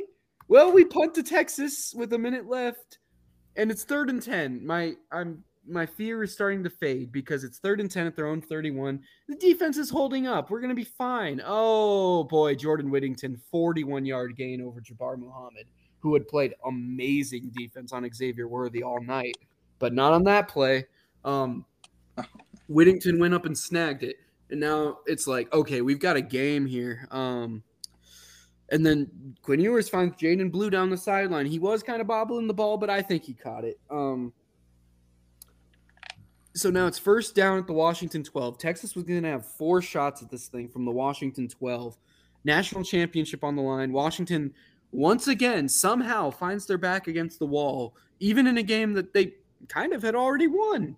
Um, I mean, really, we already won this game, but Dillon Johnson got injured. Um, Quinn Ewers finds Jaydon Blue um, for he stepped out of bounds, but uh, it was a loss of one on that play. So now it's from the Washington 13. Ewers throws it up to Adonai Mitchell, but it's not even close. It's out of bounds. Uh, and then on third and 11, Chuck Morrell pulls something out of his bag um, and rush and brings Mish, Mish Powell on a blitz. He's unblocked and he gets to Quinn, and Quinn throws it away. I still would like to see a replay that shows a close up of whether Quinn Ewers' knee was down on that play because it really looked like one of those ones that doesn't get called a sack, but when you look at the replay, he throws it after his knee hits the ground. I feel like 90% of those plays, the knee was down before he threw it, before the guy throws it. And I really feel like this was one of those. I feel like Quinn Ewers' knee was down. I feel like we should have won right there. But, you know, we on the next play, Elijah Jackson saved saved the season. Um, Oh man. they threw it up to Adonai Mitchell. Probably the right play call. Um, you know, give your tall red zone threat receiver a chance against Washington's worst corner one on one. But Elijah Jackson made the play. I mean, he goes over the top of Adonai Mitchell, knocks the ball out of bounds, and just like that, the Washington Huskies are going to Houston to play for a national championship. The last time the Pac-12 will be seen, at least as it stands now, the Pac-12 um, will be seen in the national championship. And what a stage it is! The same team we played in 1991, um, Michigan, in the championship game on ESPN. I mean, it doesn't get any better than that. Um, exciting moments for Washington. Exciting time to fan. Um, yeah, it's um, hard to say anything more. I mean, been on this season. Um, it's all culminated into being right here. Um, this is what this is what we did it for, and um, we're I, I would like to say that we're ready for it. I think we're ready for the challenge Michigan presents. They're a great football team in their own right, but um, they're they're 14 and 0. They've had their own journey. Whether whether it you know, I think some of their quote unquote journey is a little bit of self inflicted wounds when you start talking about cheating. But Right. I, I, Um, that's that's the thing that gets me, man. Like I, I'm sorry to cut you off, but it it bothers me that Michigan tries to play this whole like sob story, like they've been doubted all year and and hated on, and and people didn't think that they could be here. Like you were undefeated and you weren't challenged all year. The only thing that that beat you was the fact that your coach is a cheater. right, and Like, there's been a play- back and like- forth for this game. Back and forth, Michigan and Washington fans just telling each other, "You haven't seen us yet." Um, I guess we're gonna find out. Somebody's gonna somebody's gonna see the other at some point, I guess. Yeah, I mean, I they'll guess like seeing us soon. like Michigan's played 14 games this season. Six of them, their head coach is not coached. Yeah, That's I mean- like, dude. ah, yeah, and to their credit, they won all six. I mean, Yeah. as unimpressive as their season resume really is, when you look at the teams they've played, I mean, you think about like Michigan State being one of the tougher teams on their schedule, as sad as that sounds. Um, Washington beat them 41 7 at, Mich- at Michigan State, and Michigan beat them 49 0. I mean, uh, Michigan has, like you said, they haven't been challenged this year. I mean, Ohio State um, brought Kyle McCord on the road, needing a game. I mean, they could have had a game-winning drive. You know, I think if Michael Penix was Ohio State's quarterback, they go right down the damn field and win that game. But, um, but once again, I guess we'll have to find out. Um, I'm ready to just pivot into that, Jackson. If you would like to talk about the Rose Bowl, that is your call. Um, Uh, Or- I mean, since you're playing Michigan, I, I guess uh, I'll, mm, I'll do like the like what the correspondents do on Sports Center, you know, one team each. I'll do that thing. Um, look, uh, jeez, this is a game between. This was the, the most anticipated game of the playoff, less to do with the actual football and more to do with just the storylines of it. Um, you know, Rose Bowl, what? Rose Bowl, Michigan being number one, undefeated with as much controversy as they've had, Alabama being Alabama, and you know so much surrounding them being in the playoff as is. Um, this game was was was the um, the highlight of the playoff for a casual college football fan because, in my opinion, I, I thought that the better of the two was was by far Washington, Texas, but um, that's neither here nor there. Um, and, and the games kind of reflected that. Um, I'll, I'll I'll do what you did, Klamp. Pull up the uh, the game log and kind of just go through it. But um, Alabama starts the game on defense. Uh, very first play, JJ McCarthy rolls out. It's almost like a like a throwaway situation, and he throws it. And as the play goes on, Caleb Downs runs off the sideline celebrating. Alabama has the football. Michigan just threw a pick on the first play. Um, they go back and look at it, and you- and you're thinking, like, man, what a disastrous start! Like, this is you just cannot you couldn't have started any worse um you go back and look at it turns out that um, caleb downs was out of bounds and did not reestablish himself before he came back in so um, pig was no good uh, michigan ends up punting on this drive anyway. Um, and this is where the uh, the three and out fest begins for alabama's offense. Uh, let me read these. Just the drive summary. Three plays negative 13 yards. Um, sack on play one um, a completion to CJ Dippre for 11 yards, and then another sack on third down. Um, Alabama punts the ball away. Um, Semaj Morgan for Michigan comes up to field it. He's he's running forward. He's got a whole lane ahead of him. If he catches the ball, I think he goes a long way. Uh, but he forgot the ball on his way out. scores. if he Yeah, it- He muffs. He forgets the ball on his way out. He muffs it. Bama recovers it. Um, and then Bama just decide we're gonna run through a motherfucker's face on this drive. Um, Jase McClellan goes for six. Jalen Milroe goes for three. Milroe goes for one. Then we give it to Jase McClellan. He goes for 34 yards. Puts Mike Sanders still on his ass um, and ends up in the end zone. Uh, really nice rush. Michigan gets the ball back. Um, and this is where kind of the tide started to turn for how this first half would go. Things start to calm down um, as Michigan goes on a really, um, really nice 10 play, 75 yards, a pretty lengthy um, drive. And they end up pushing Alabama way back um, on a fourth down and one conversion. And it kind of set the tone for the physicality of the game, too. Um, Michigan was was not afraid. Michigan was going to show that they were the more physical of the two teams. Um, they lined up and, like I said, they just completely pushed Bama off the ball on that fourth down on that possession. Um, they end up getting down there and they run um, one of the best pass concepts that you can possibly see in college sports. Um, they run um, a mesh concept, but they run it with um, Blake Corum being the, uh, the the kind of mesh break, if that makes sense. The guy that's supposed to kind of slip between and get open, runs him out of the backfield. Um, he just gets wide open. He ends up um, scoring. And this is um, something that, that that I've stated all season long. Alabama is a man defense. That's the defense that they run. They play man. Um, all the time. That's what they do. Um, and when you play a man defense and you run passing concepts with a ton of crossers and, and, and running backs being involved, um, you put linebackers and DBs and safeties in flux, and they have to make a ton of decisions um, in quick spaces. And Alabama in this game was very hesitant in the way that they um, passed those off. And so it was a lot of, hey, you know, I'm going to point this way and hope my guy is over here to defend it and nobody was ever there.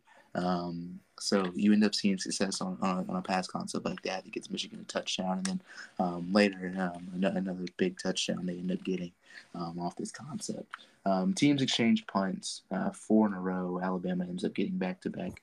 Um, Well, five in a row. Bama ends up on their three possessions with three three and outs. Um, at this point in the game, it's seven seven. Um, Alabama's defense is on the field succeeding. Um, both teams kind of need a break. They need something to go their way. Um, and just from a fan perspective, I was very uncomfortable. I was very unsettled with this, just based off the way how hot it started for Bama and how quickly it cooled down, and Michigan began controlling the tempo and began controlling everything Alabama wanted to do offensively. Um, it was it was unnerving. Um, and, and I'm I'm a type of fan that I don't get very nervous too often. Like I'm typically pretty confident.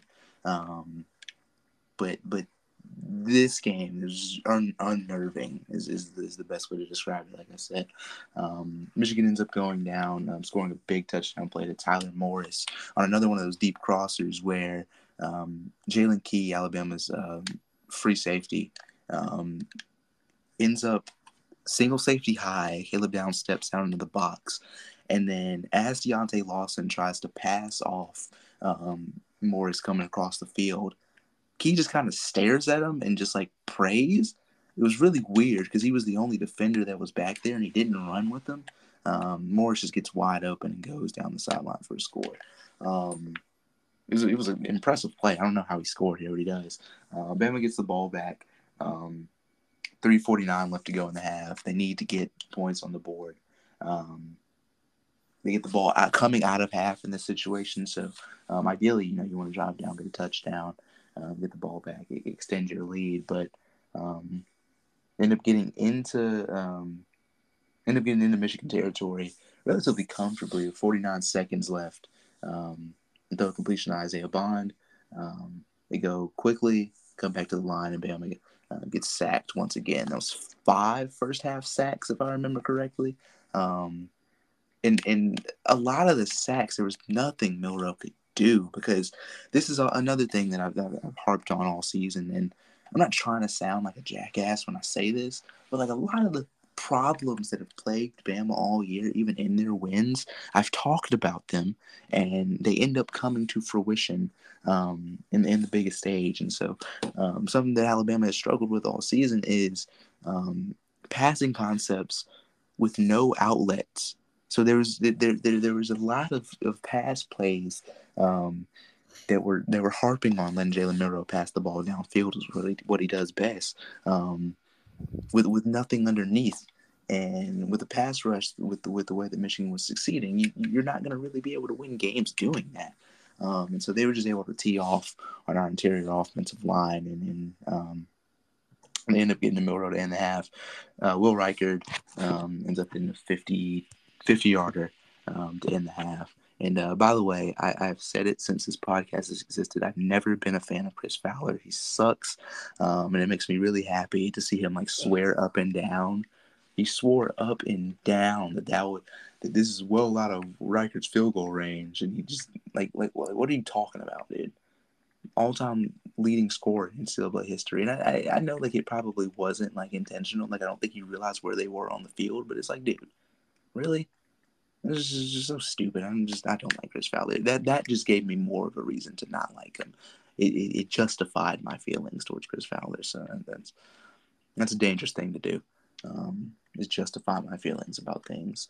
Um, so Bama goes down to half, and and you feel.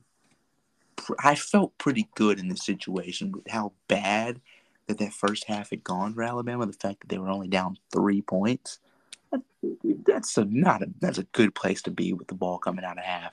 Um, Justice Haynes, this is the Justice Haynes drive. He ends up going off um, and getting uh, Bama into Michigan territory. Um, Jason McClellan runs for nine yards, and they end up at the Michigan 47. Um, snap from the Michigan 37 with 11:36 to go in the third quarter, down by three with an opportunity to go take the lead or tie the ball game. Seth McLaughlin, my man, shows his ass back to back horrible snaps. Bama loses 19 yards on two plays. Um, end up with a third and 29, just run the ball to Jase McClellan. Um, and just as quickly as Bama was at the Michigan 47, they end up at their own 34. Um, we end up having to punt. Um, another great punt from James Burnip. He was awesome all night. Um, teams exchange punts again, and Alabama ends up ending um, ending the third quarter and beginning the fourth quarter with a touchdown drive off of a Michigan three and out. Um, Alabama's defense, man, I, I will I'll get to it later, but um, they were they were awesome at, at points in this game. Um, Bama ends up getting the ball back. They go on a pretty lengthy, um, well executed drive in which Bama was successfully running the football. Um, they got one of their best. I think the longest pass in this game was that 11 yard pass to Jermaine Burton on the sideline. Uh, right before the final play, but there's a nine yard completion to Isaiah Bond in there. Um, Bama goes backwards on a false start. Milroe runs um, a counter run, which successfully we were able to successfully run against Georgia um, to set them up, and then Jason McClellan ends up running it in the start of the fourth quarter.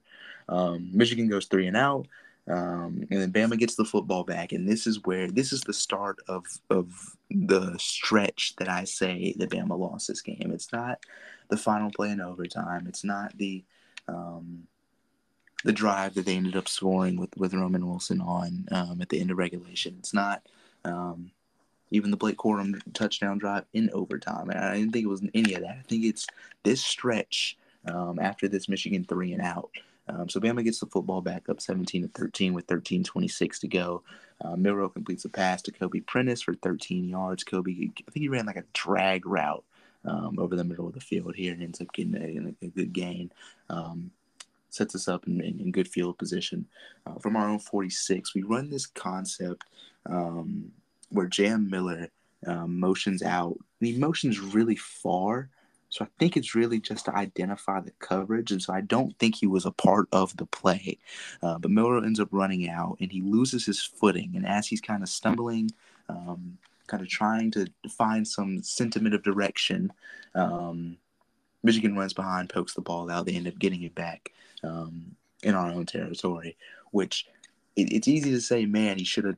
I wish he pitched it to Jam, but it's like I I really don't think it was a part of the play just because he was split out so wide that I just don't know why he would try and, um, you know, essentially throw it seven yards sideways. Um, anyway, Michigan ends up getting the ball back. Um, Bama forces them into a field goal in which they miss it. And it's like, okay, get the ball back again. The turnover is canceled essentially. God, this um, sequence uh, get the ball back again. This is this is uh, opportunity number two to go put this ball game away. Um, at this point, I'm like, okay, like I'm like feeling really good. Like I think that we're just going to be able to put one of those drives together, one of those vintage six, seven minute long Alabama drives, and then um, score back breaking touchdown. Michigan gets the ball back, and there's nothing left. Um, but no, uh, we get the ball back. Um, we start driving. We get down um, into Michigan territory. Um, on third down and three, Jam Miller runs it for 11. Um, we end up going backwards on a, on a 12 man in the huddle play, which is this is the part where, again, it's just like self imposed wounds. Alabama's offense had not been doing um, much of anything all game. But as soon as we get into Michigan territory, it's like we just try to find any possible way to not score the two bad snaps, the false start on the previous drive, and then now um, a snap and or excuse me, a, a, substitution fraction, twelve men in the huddle. So Bama starts the, uh, this uh, this or this set of downs behind the chains on the first down and 15. Uh, Milroe gets it to C, uh, CJ Dippre for a few yards, and he ends up getting sacked again. Um, and Will Reichard has to settle um, for a long field goal. And it's like, okay, touchdown lead. Defense has been succeeding all second half. They had not given up a point in the second half um, to this point. Um, and he's like, man, like this is this is not necessarily where you want to be. You would have loved to go up two possessions, so that's opportunity number two that we missed. Um, like I said, you got to trust your defense here. They've they've they've um, come up with big stops like this all season. They they, they are the reason that you are here um, in terms of in terms of those stops. Um, Michigan gets the ball back. Um, they quickly end up getting uh, to a third down and two. They end up uh, throwing the ball to Colston Loveland. He dropped it, if I remember correctly. Um, fourth down and two. Um, national title hopes on the line. A chance to get the ball back with, with three minutes left and um, in Michigan territory and put this ball game away. Um, but no, JJ McCarthy just dumps it off into the flat to a wide open Blake Corum uh, for 27 yards. Um, they end up bringing it back because um, of Roman Wilson, just a horrible block. But of course, he ends up making up for it. Um, like you, okay, so like Michigan has like three weapons on their offense where I'm like, okay, like you kind of can't let this dude get open. Um, and Blake Corum is is number one. You cannot let him get that much space. If you give up the first, okay, fine. Like you weren't able to get down there um, in time with him coming out of the backfield with three yards to go to the first. Like I get that, but there was nobody there for 30 yards. You cannot let that play go for that much, man. Um, JJ McCarthy ends up running a, a counter look as well. Um, he goes for 16 into Bama territory. Um, and then they run this another crosser concept, uh, which Roman Wilson goes up and makes a game saving catch pretty much. Because if he misses his ball, Malachi Moore's picking it, and that's game. Um, he comes up and uh, catches it with almost one hand, just about. Um, sets Michigan up with the first down and goal um, at the Bama five. Corum runs for one. Uh, Bama calls their second timeout at this point.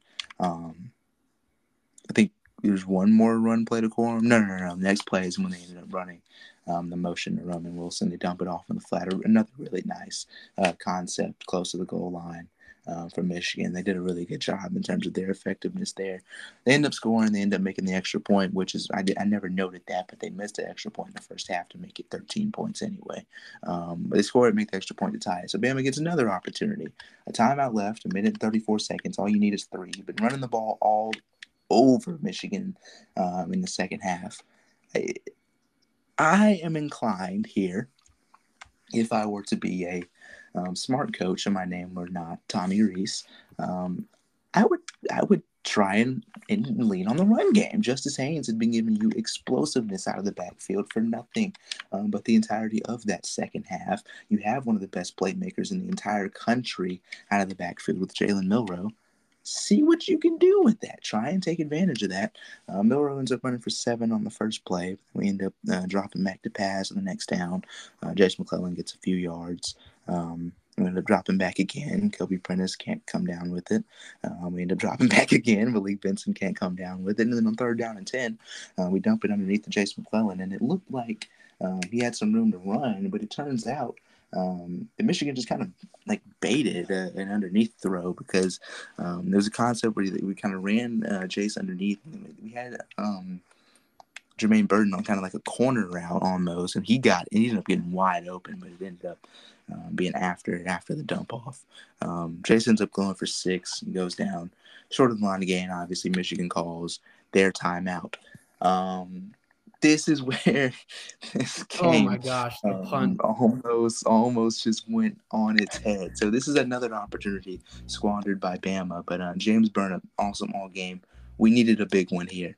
Um, and boy, did we get it. He punts it down. Michigan has a new punt returner in. It's not Semaj Morgan, uh, but whoever he is, he leans to his side, misses the ball. It skips past him, gets down to like literally like right at the goal line. He reaches back, gets it, and literally his forward progress just inches him out of the end zone. And then Kendrick Law, one of our um, slot wide receivers, comes down and lays his ass out, and he holds on to the ball. Um, Jake Thaw and pretty much saved the game right there um, by, by maintaining his own mistake.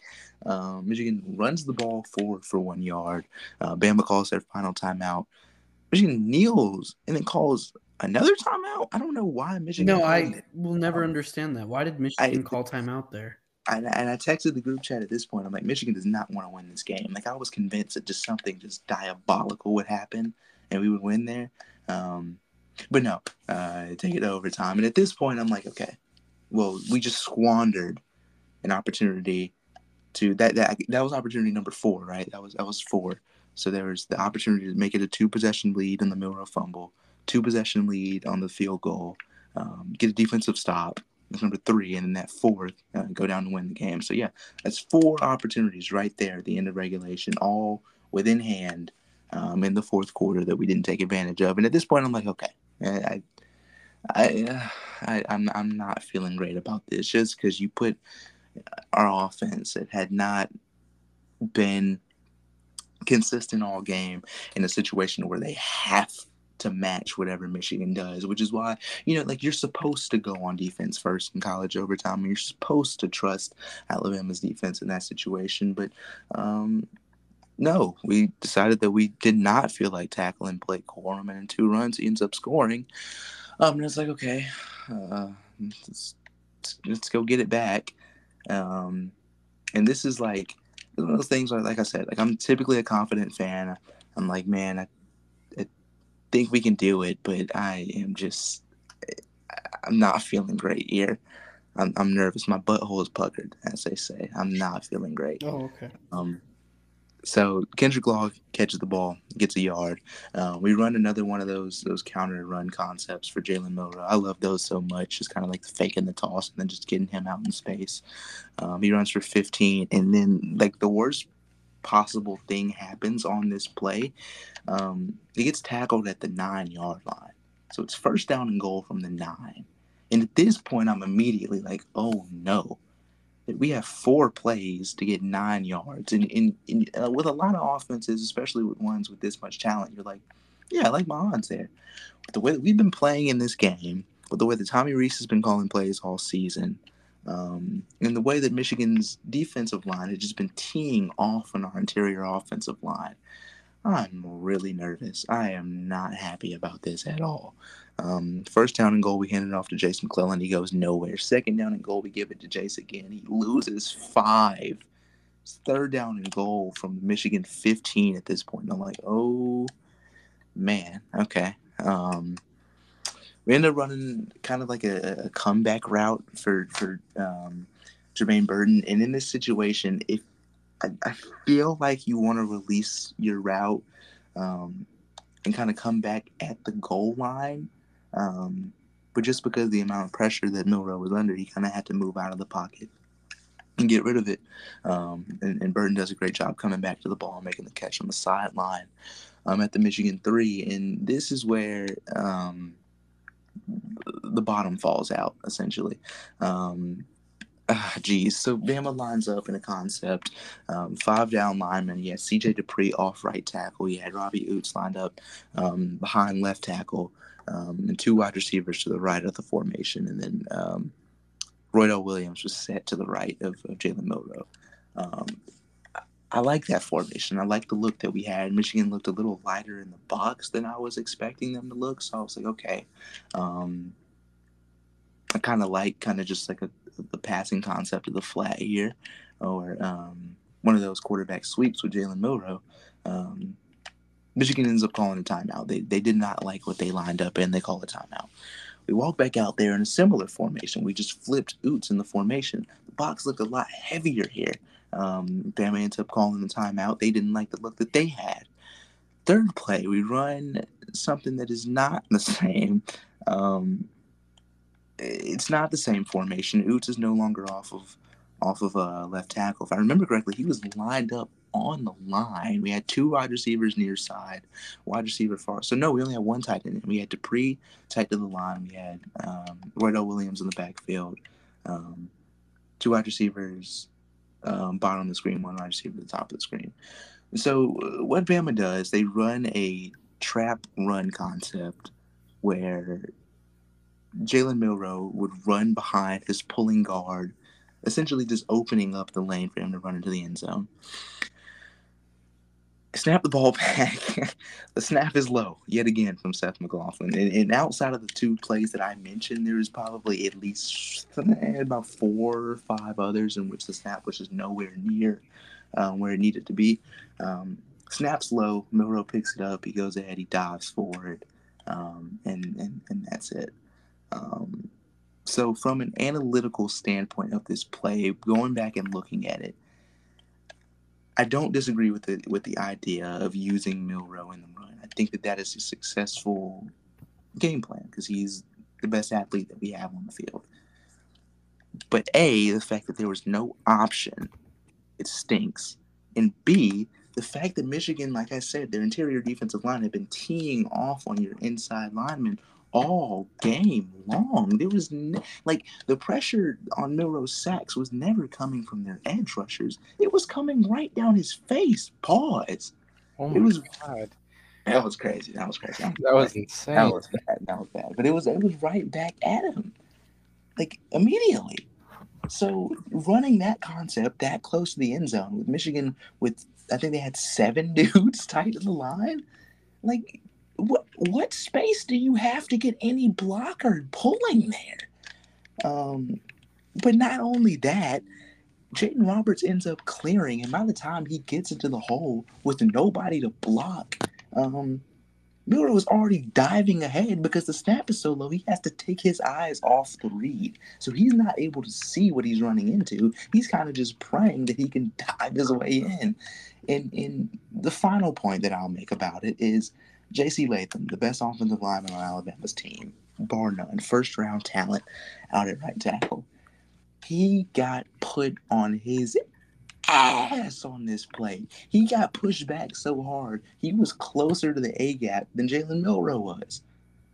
On the other side of the line, he got pushed back to hell. And, and I hate that that's the way that his Bama career ends because like like he actually just he got dominated on that rep. Um, and, and so the pressure wasn't so much the running lane that Milroe ran into, it was off the backside, which should have been completely sealed off. Um, so that's how it ends. Um, you know, I'll make my second Family Guy reference of of um, the episode. You guys know that that video of Stewie where he like he's like laying in the bed next to a stuffed animal and he like turns the light out and like turns over and starts sobbing. Yes. Yes. That was that was that was me on Monday. I I, I, I- I left my living room. I came in my room. I laid down. I rolled over, and it was just um. It, it was the Stewie Griffin. It was the Stewie Griffin in, in live action. Then ended up going to sleep. I didn't watch a single snap of the Washington game, so yeah, I couldn't do any more football on January first. But it happens. I'm I'm over it now. I'm a new man. Um, So you will be watching the national championship? it'll be on. Uh, I'll probably get sad again, so I might not. I might not be as attentive, but it'll be on. Gotcha. Yeah. Um. Yeah. I mean, whew, two great games. Um. It all, um, kind of culminated into the committee making the right choices. Um. Yeah. Oh, and by the way, there's this one Florida State player who tweeted they ain't deserve that shit after we lost. It's like, Oh. are we really gonna play this game? You got beat by 60 against number one, uh, the, the number one team that we beat three weeks ago, um, and then we end up going to overtime against undefeated number one in the playoffs. It's like, If Al- if Alabama and Florida State played a couple weeks ago, Alabama would kill their ass. I don't even know why people are making this argument. yeah, I, I'm it's strange. Um, but Anyways, yeah, I'll go last for the national championship. Yeah. Um, Yeah. I'll go first. Um, just overall, two teams that complement each other very well. Um, they go they line up against each other in probably the most competitive of games I've seen this entire bowl season. Um, Washington's pass offense, one of the best in the country. Michigan's pass defense, one of the best in the country. Um, one thing I will say about this game, Michigan's ability to play bully ball in the run game scares me a little bit for Washington. Um, I think that the D line is not gonna match up as great as some people may think it is. Washington's D line is more of a pass, uh, more of a pass pressure, um, and less of a run stuffer kind of D line in my from what I've seen and in my honest opinion. Um, I think that this Washington secondary is definitely ready for Michigan's pass game. I think that if Michigan needs to rely on the run in order to make this their kind of game, they need they need to keep it on the ground. They need to do the little the little passes and bully ball from Blake Corum and co. I think that Washington, if they're able to produce highly, if Washington's able to get a pass game going, I think they can 100% outscore Michigan, and it could be a blowout if Washington is firing on all cylinders. But at the same time, I also think that Michigan could just will their way to a win with their powerful run game and their gritty defensive style. And how they've they've they've caused a lot of pressure on O lines around the country when it comes to pressure on the D line. Uh, Mason Graham, uh, Oregon State crystal ball legend, has been key on their D line uh, this whole entire last little bit of the season, um, especially against Alabama. He did great. You heard his name a ton in the broadcast. Um, I think that if Washington's able to not do what McLaughlin did at center, I think they'll be fine. Um, I think that it's so tough to pick for this game because these teams just comp- these teams just go against each other so well. But I I have Washington. I'm I, I've had Washington winning since the beginning of the season. Um, I've had them going into college football playoff and making noise since the beginning of the season. Might as well just stick with them now. Uh, West Coast ball. I need to back it. Um, I got UW winning this game. What's the score? The score will be 24-21. It's going to be a little bit of a Ooh. it's gonna it, Mich- it's it's gonna be a, it's gonna be a little bit of a lower scoring game due to the fact that Michigan's gonna run so much time off the clock. Yeah, Okay. I, I like that. I like that pick.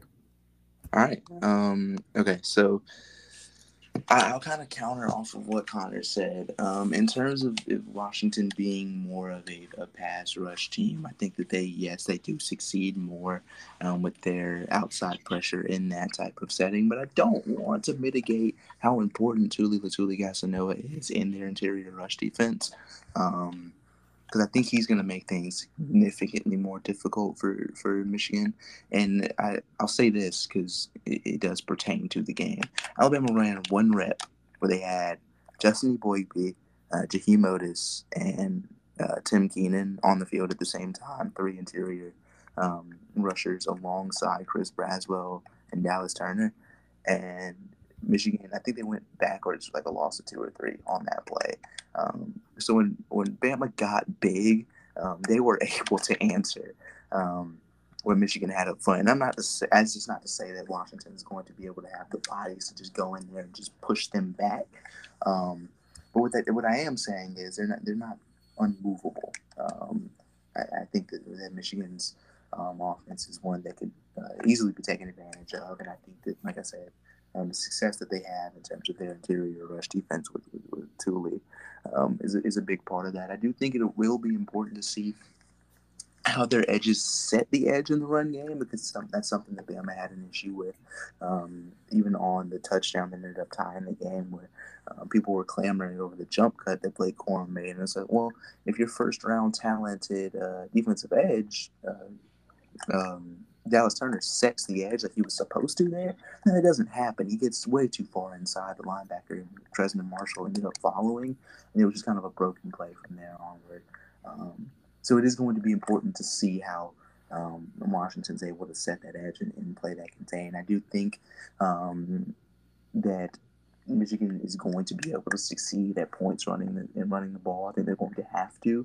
Uh, but also, I think JJ McCarthy is going to have to make some big plays with his arms and his legs, um, which he was able to do down the stretch in that Rose Bowl game, um, which ended up, you know, winning them that game. Um, and I think that uh, he's, he's going to have to be big um, here. I, I, do think Michigan's special teams, I don't even think their special teams have got to be better if they want to win this game. Um, they were horrible in the Rose Bowl. Uh, you, you, you can't win championships playing that type of um, football on the, on, the, on the special with the specialists. Um, because I mean, Michigan was almost um, they almost lost the game on special teams. They were so bad. Um, but yeah, defensively, I, I'm, I'm really excited to see this matchup. Um, don't expect to see a lot of man on man looks with the the DBs um, that Michigan has versus Washington's um, wide receivers. Uh, Michigan is a, a cover three heavy type defense. Um, and I do think that that is something that can be taken advantage of, just with the amount of ways that uh, Washington mixes up their routes, uh, routes, um, mixes up their wide receivers at different levels, mixes in um, Jack Westover, mixes in their running backs in the pass game. Um, I, I, really am. I do think that Washington's going to be able to have the dudes offensively to answer. Um, but I say all of this to say, um, I think Washington's offensive line is going to do a substantially better job in pass protection. So Michigan's not going to be able to just unload um, on on their front. Um, and I would be, I would be, and anybody else would be a damn fool to pick against Michael Penix Jr. at this point. Um, Bingo. he's been he's he's been a buzzsaw. Um, like I said, like I said for Oregon um, in the Pac-12 championship game, it was hard to pick against Bo Nix. Um, the only dude in the country that is that you are, you can't pick against um, more than than Nix twice this season is is Michael Penix Jr. Man. I just he's not gonna let this team lose this game. Um, I, I, just I, I, I can't see it. I, I don't think that there's any realistic way that Washington has made it this far, 14 to 0 in this setting with that quarterback and that much talent on their roster, and they're not gonna win it. I, it's just it's it's it's hard to pick against them, man. Um, I, I, I am really excited to see what Michigan has in store for an offense. It's just been so electric all year long. Um, and and is Dillon Johnson's playing in this game, right? He supposed is. He, Yeah. he's good to go. Yes. I don't know how, but he is. Yeah. So look, He's kind of man, Noah Sewelling it. His injury Yeah. looked. It did. He, like he got carted off. Yeah. dude, what? He, Jeez. he did the Noah Sewell. He did the Noah Sewell. He died and came back. Noah Sewell, I, I was remember Clint when we were convinced that he like tore his Achilles in that UCLA game in 2020. Yeah, and He we were like, like, man, back." that sucks. He was such a promising freshman player, and then he came back. came back. We were like, what? Okay. Yeah. Um, anyway, uh, yeah, I've, I've got Washington winning this game. I, I've got Washington winning, um, and I'm gonna go with the score of go 30 to 20 26 30 to 26 washington wins Yeah, it's kind of a Washington score. It's just Yeah. never gonna, despite the fact that we score so much, we never make it a normal score like 37 against Texas for no reason. Yeah. I have Washington 39 34. That was that's been the pick I've been sticking with. Um and the reason I said bingo while Jackson was um very carefully and beautifully analyzing this um matchup here um was because you could talk about the 84 other scholarship players on Washington. You could talk about the 85 scholarship players on on Michigan. But there is one guy that will make the difference in this game, Michael Penix Jr. He is going to will this team to a win. He is he's not going to let us lose. I have full belief in that that this man is not going to allow this team to lose. He's been through too much and he's come too far to let this team lose to a Michigan team that I think is severely overrated. I'm going to say it. Um I don't think Michigan has seen a quarterback of this caliber. Um if Michigan played Oregon, it would be a pick 'em for me. I mean, th- just because you give them an opponent with a quarterback who can go toe to toe with them. I mean, um, now, now, no disrespect to Jalen Milroe, of course, he wasn't ready for that game. I mean, and his offensive line didn't help him at all. I mean, he, he was already um, seeing ghosts at the start of the game, and then the fact that the offensive line never came through to eventually help him, even when he started to ease into it. Of course, like that one drive where Seth McLaughlin just kept throwing the ball at his feet. Um, it, it's like even when he started to ease into the moment, he didn't have any help. right and i think alabama kind of reverted to like early season form where we just kind of kept the offense away from jalen and it was just like man it, yeah that, yeah Right. it just so yeah it's like, yes, that's quarterback they played this year is Jalen Milroe. Um, Yeah. At this stage of his career, though, Jalen Milroe ain't Michael Penix Jr. I think we can all agree on that.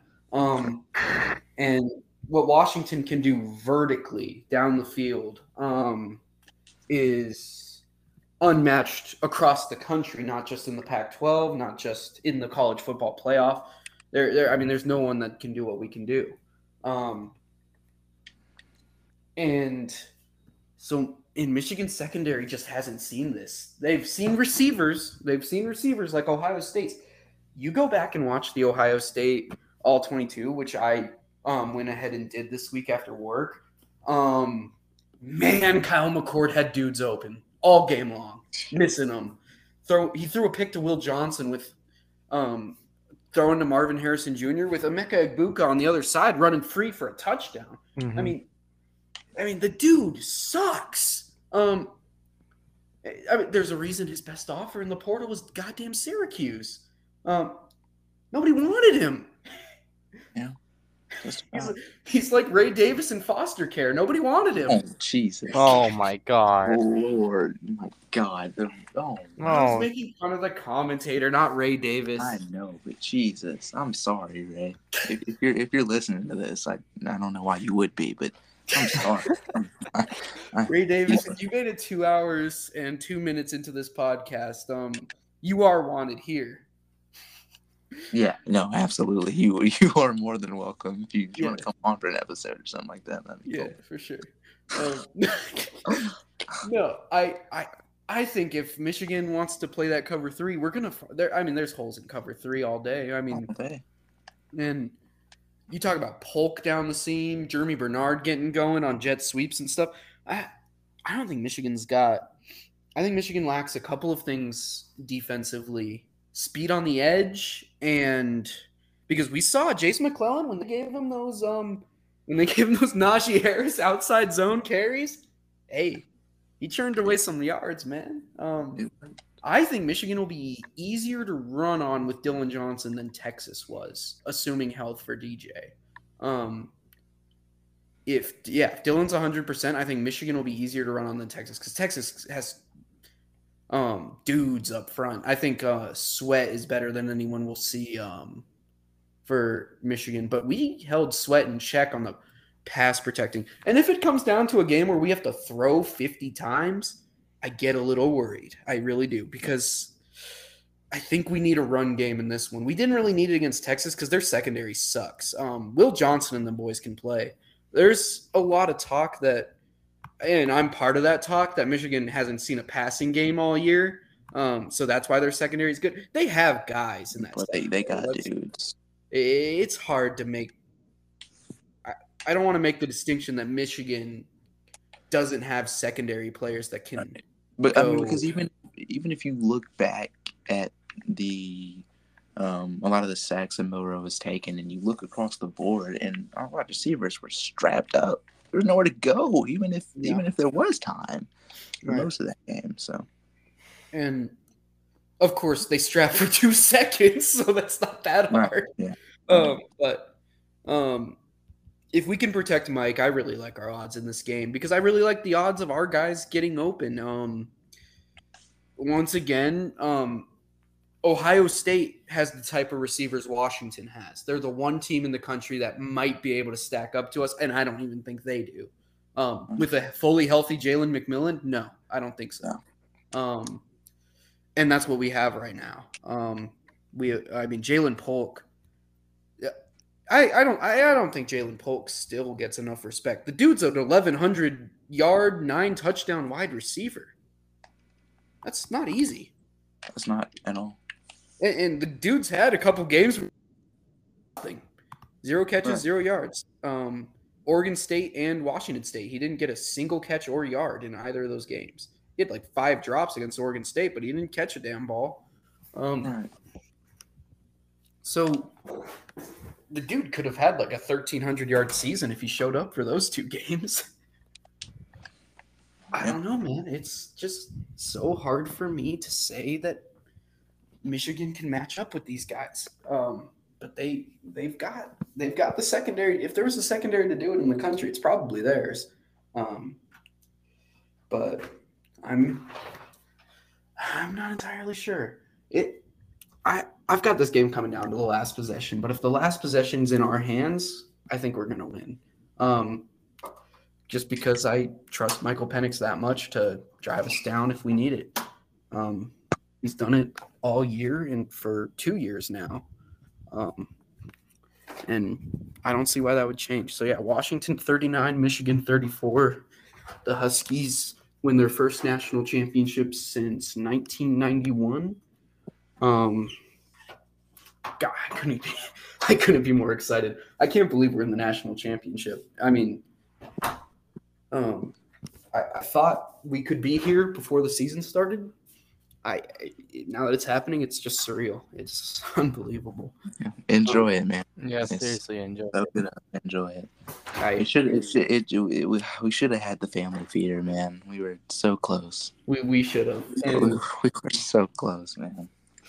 In a hypothetical Alabama Washington um, national championship, who do you guys think wins? I'm not picking against my team. Uh, but I uh, get Washington that. would've I our- would probably go UW. Yeah, Washington would have given our safeties hell. And I Um, think Bralen Trice is just on Jalen Milroe's back, giving him back shots all night. Oh my bro. god. But I see. Even then, I don't. I don't necessarily think so. I think Bama's Sure. strength on that offensive line is It's on the, the outside. tackles. It's the tackles. Yeah. So I, I- do think that The interior rush killing you guys. It was just, there was just no safety there. There was no protection there. I guess safety is a position on the field, so you can't say that. But um, as good as Caleb Downs is, um, he is. And he's still really young, so there's a lot of time to improve this. Um, but he's subs- substantially better in the box than he is in the secondary, and that's not to say that he hurts himself, because a lot of the times um, where we end up in single safety high looks, um, Caleb's Caleb covers his part of the field, uh, but it's, it's Jaylen Key, it's it's Kristian Story, um, it's it's uh, the other guys in the secondary at, at the safety position where it's like we just I felt like we would have just been too far out of position too often for what Washington does downfield. It would just would have torn us up. And then you also got to think with those deep crosser concepts. Um, um, we would have been in, in a position if we ended up getting to the championship where Michigan just tore us up on it for an entire game, and then you play a team that does that better than anybody else in the country um, with the amount of guys that they have, um, with our linebackers in space. Like I just I would not have liked that matchup at all. Washington is so good at isolating the one weak link of a secondary or a defense. Because Um, I- and also Washington is so good at avoiding the best player on opposing defenses. Right. The best we did at that was the um 2022 Apple Cup. Just Oh, yeah, completely took Daiyan the game. Henley out of the game. Who's not a part Um, of the game, and that and that's like, so uh, in in this hypoth- in this hypothetical matchup, like Alabama would have, and, and Alabama's had their best success, um, where and I think I made this point to the group chat. I, I know I did actually. Bama's best success comes where um, Malachi Moore and Caleb Downs are at safety. Um, Arnold is in the star position, which is our nickel corner, um, and Kool Aid McKinstry and, and Trey Amos, the transfer from Louisiana, are outside.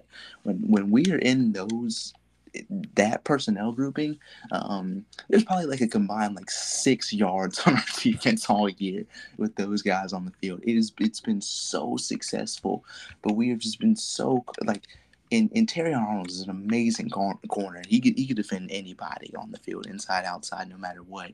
Um, but we just we didn't use him inside enough, and we're we've been so infatuated with using Malachi Moore as a star.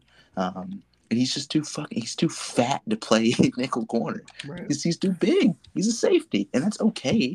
And it, but it, it, it showed when our best success was when he was there, and it, he just couldn't cover anybody. We had the same issue last year. We put Dom at that Husky spot, moving Mishael Powell to um moving Mish Powell to that Husky spot has fed families for the Huskies defense.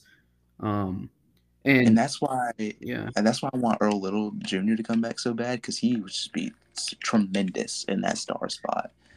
But it's like, oh man, and like, it's just it's just like it's one of those things, man. Like, he he just can't, like I said, he just can't cover anybody. No. So it's just you can't go uh, with a man defense. You can't play a man. and, and he's defense. probably exactly who Washington would do all their shifts to isolate on one of our better Exactly. receivers So like even on that downfield. Right, even on that final drive when Roman Wilson went up and made that crazy catch, it was Malachi who was guarding him. It was like, oh my god, this is not. And I'm a huge Malachi Moore fan. I've been a Malachi fan since 2020, since his freshman year. But he's just gotten too big, and he can't guard anybody Right, He's just now in a bad spot. Um, right. And hopefully, when he comes back, we transition him fully into a safety. right. Because because I think he can he can be an NFL player as a safety. I wonder if is Rome better than our other receivers enough to where Will Johnson follows him. That's a question I'm interested in. Um, think think should. especially think about the way Washington opens their plays. They do all those shifts and motions. Do you really want your defense scrambling like that to match up? Um, there's the there is also the idea though that you want your best on their best, but the confusion it can cause, the and the greatness of Jalen McMillan and Ja'Lynn Polk. Right. I I I think that kind of I almost kind of takes you out of the game as a whole, trying to. trying Keep to keep Will Will Johnson Johnson and Rome Rome. Odunze. But if you've got Rome Odunze on anyone else, and I know they have other great defensive backs, you take that shot. You take that Yeah. chance. You Bro, we could have had Kool Aid versus Rome. That would have been. I got Ro- I got Rome winning that though. Kool Aid is shut down, bro. Like I, I know, but, like I get it. Like Rome is different, but like a lot of corners, right? Like they get a lot of credit for like what they do. Um, you know, in one-on-one situations, you know, going up, getting picks, knocking the ball away. Nobody targets Kool Aid McKinstry. That's how locked down his dudes are. right. He does not get targeted. That's true. Like even like even Terrion gets targeted. He just makes the play when he does. Kool Aid doesn't get targeted. That's why I would have loved to see that matchup. And like Kool Aid McKinstry is a special corner. He's a first round talent all the way. I mean, they're both first. round. I mean, Rome is Rome's probably going top ten in this draft now. it's After good that for him. performance on Texas, I think Yeah. Rome kind of cemented himself. I think I'll say this: I think Rome's closer to Marvin Harrison Jr. than Malik Nabers. I think he blows Hell out of the water. Hell yeah. Um, there's a lot of people that would disagree with that take. There's a lot of people that would say Nabers is better than Rome, but I mean, No. Nabers. Is, I respect Nabers. He's cool, but he's just not. I mean, this is it's not he's wide not receiver. six three running a four a four three five. I mean, Like, he's a, he's a, he's a it's he's a different levels. And not He's a- winning almost every single 50-50 ball is thrown at him. Right. He, Malik Nabers is a really good slot wide receiver. He should get a ton of credit for what he does in that position. He's a big time playmaker. But he's that's just not the same. It's not. Rome's awesome, man. The, the different. my favorite trait of his is probably is how late his hands are when the ball's up in the air. Yeah. he, he can't even tell that the ball's up in the air because it um he's not waiting for it uh, or he doesn't look like he's waiting for a ball to come to him and then all of a sudden his hands go up and he's got it um He was so deep in his bag against Oregon State. That was that was one of my Yeah. favorite performances, dude. He he was, was and, and we didn't even score in the second half of that game but rome in the first half was enough um rome really carried washington through those last two games against oregon state and washington state Yeah. uh, it was rome it wasn't it wasn't Penn. That that could be why I think Rome, by the way, should have been in the top ten for Heisman, be, just because of his value to Washington. Uh-huh.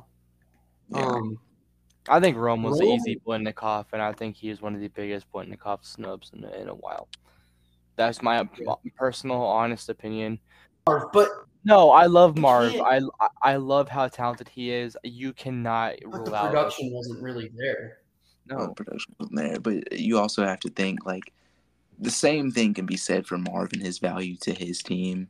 that's So actually. Well, I- and to be fair, he was doing my that, he, was- he was doing that with McCord. With Kyle McCord, right? Right. You have to take that into some account, but at the same time, we can't talk about hypothetical stats.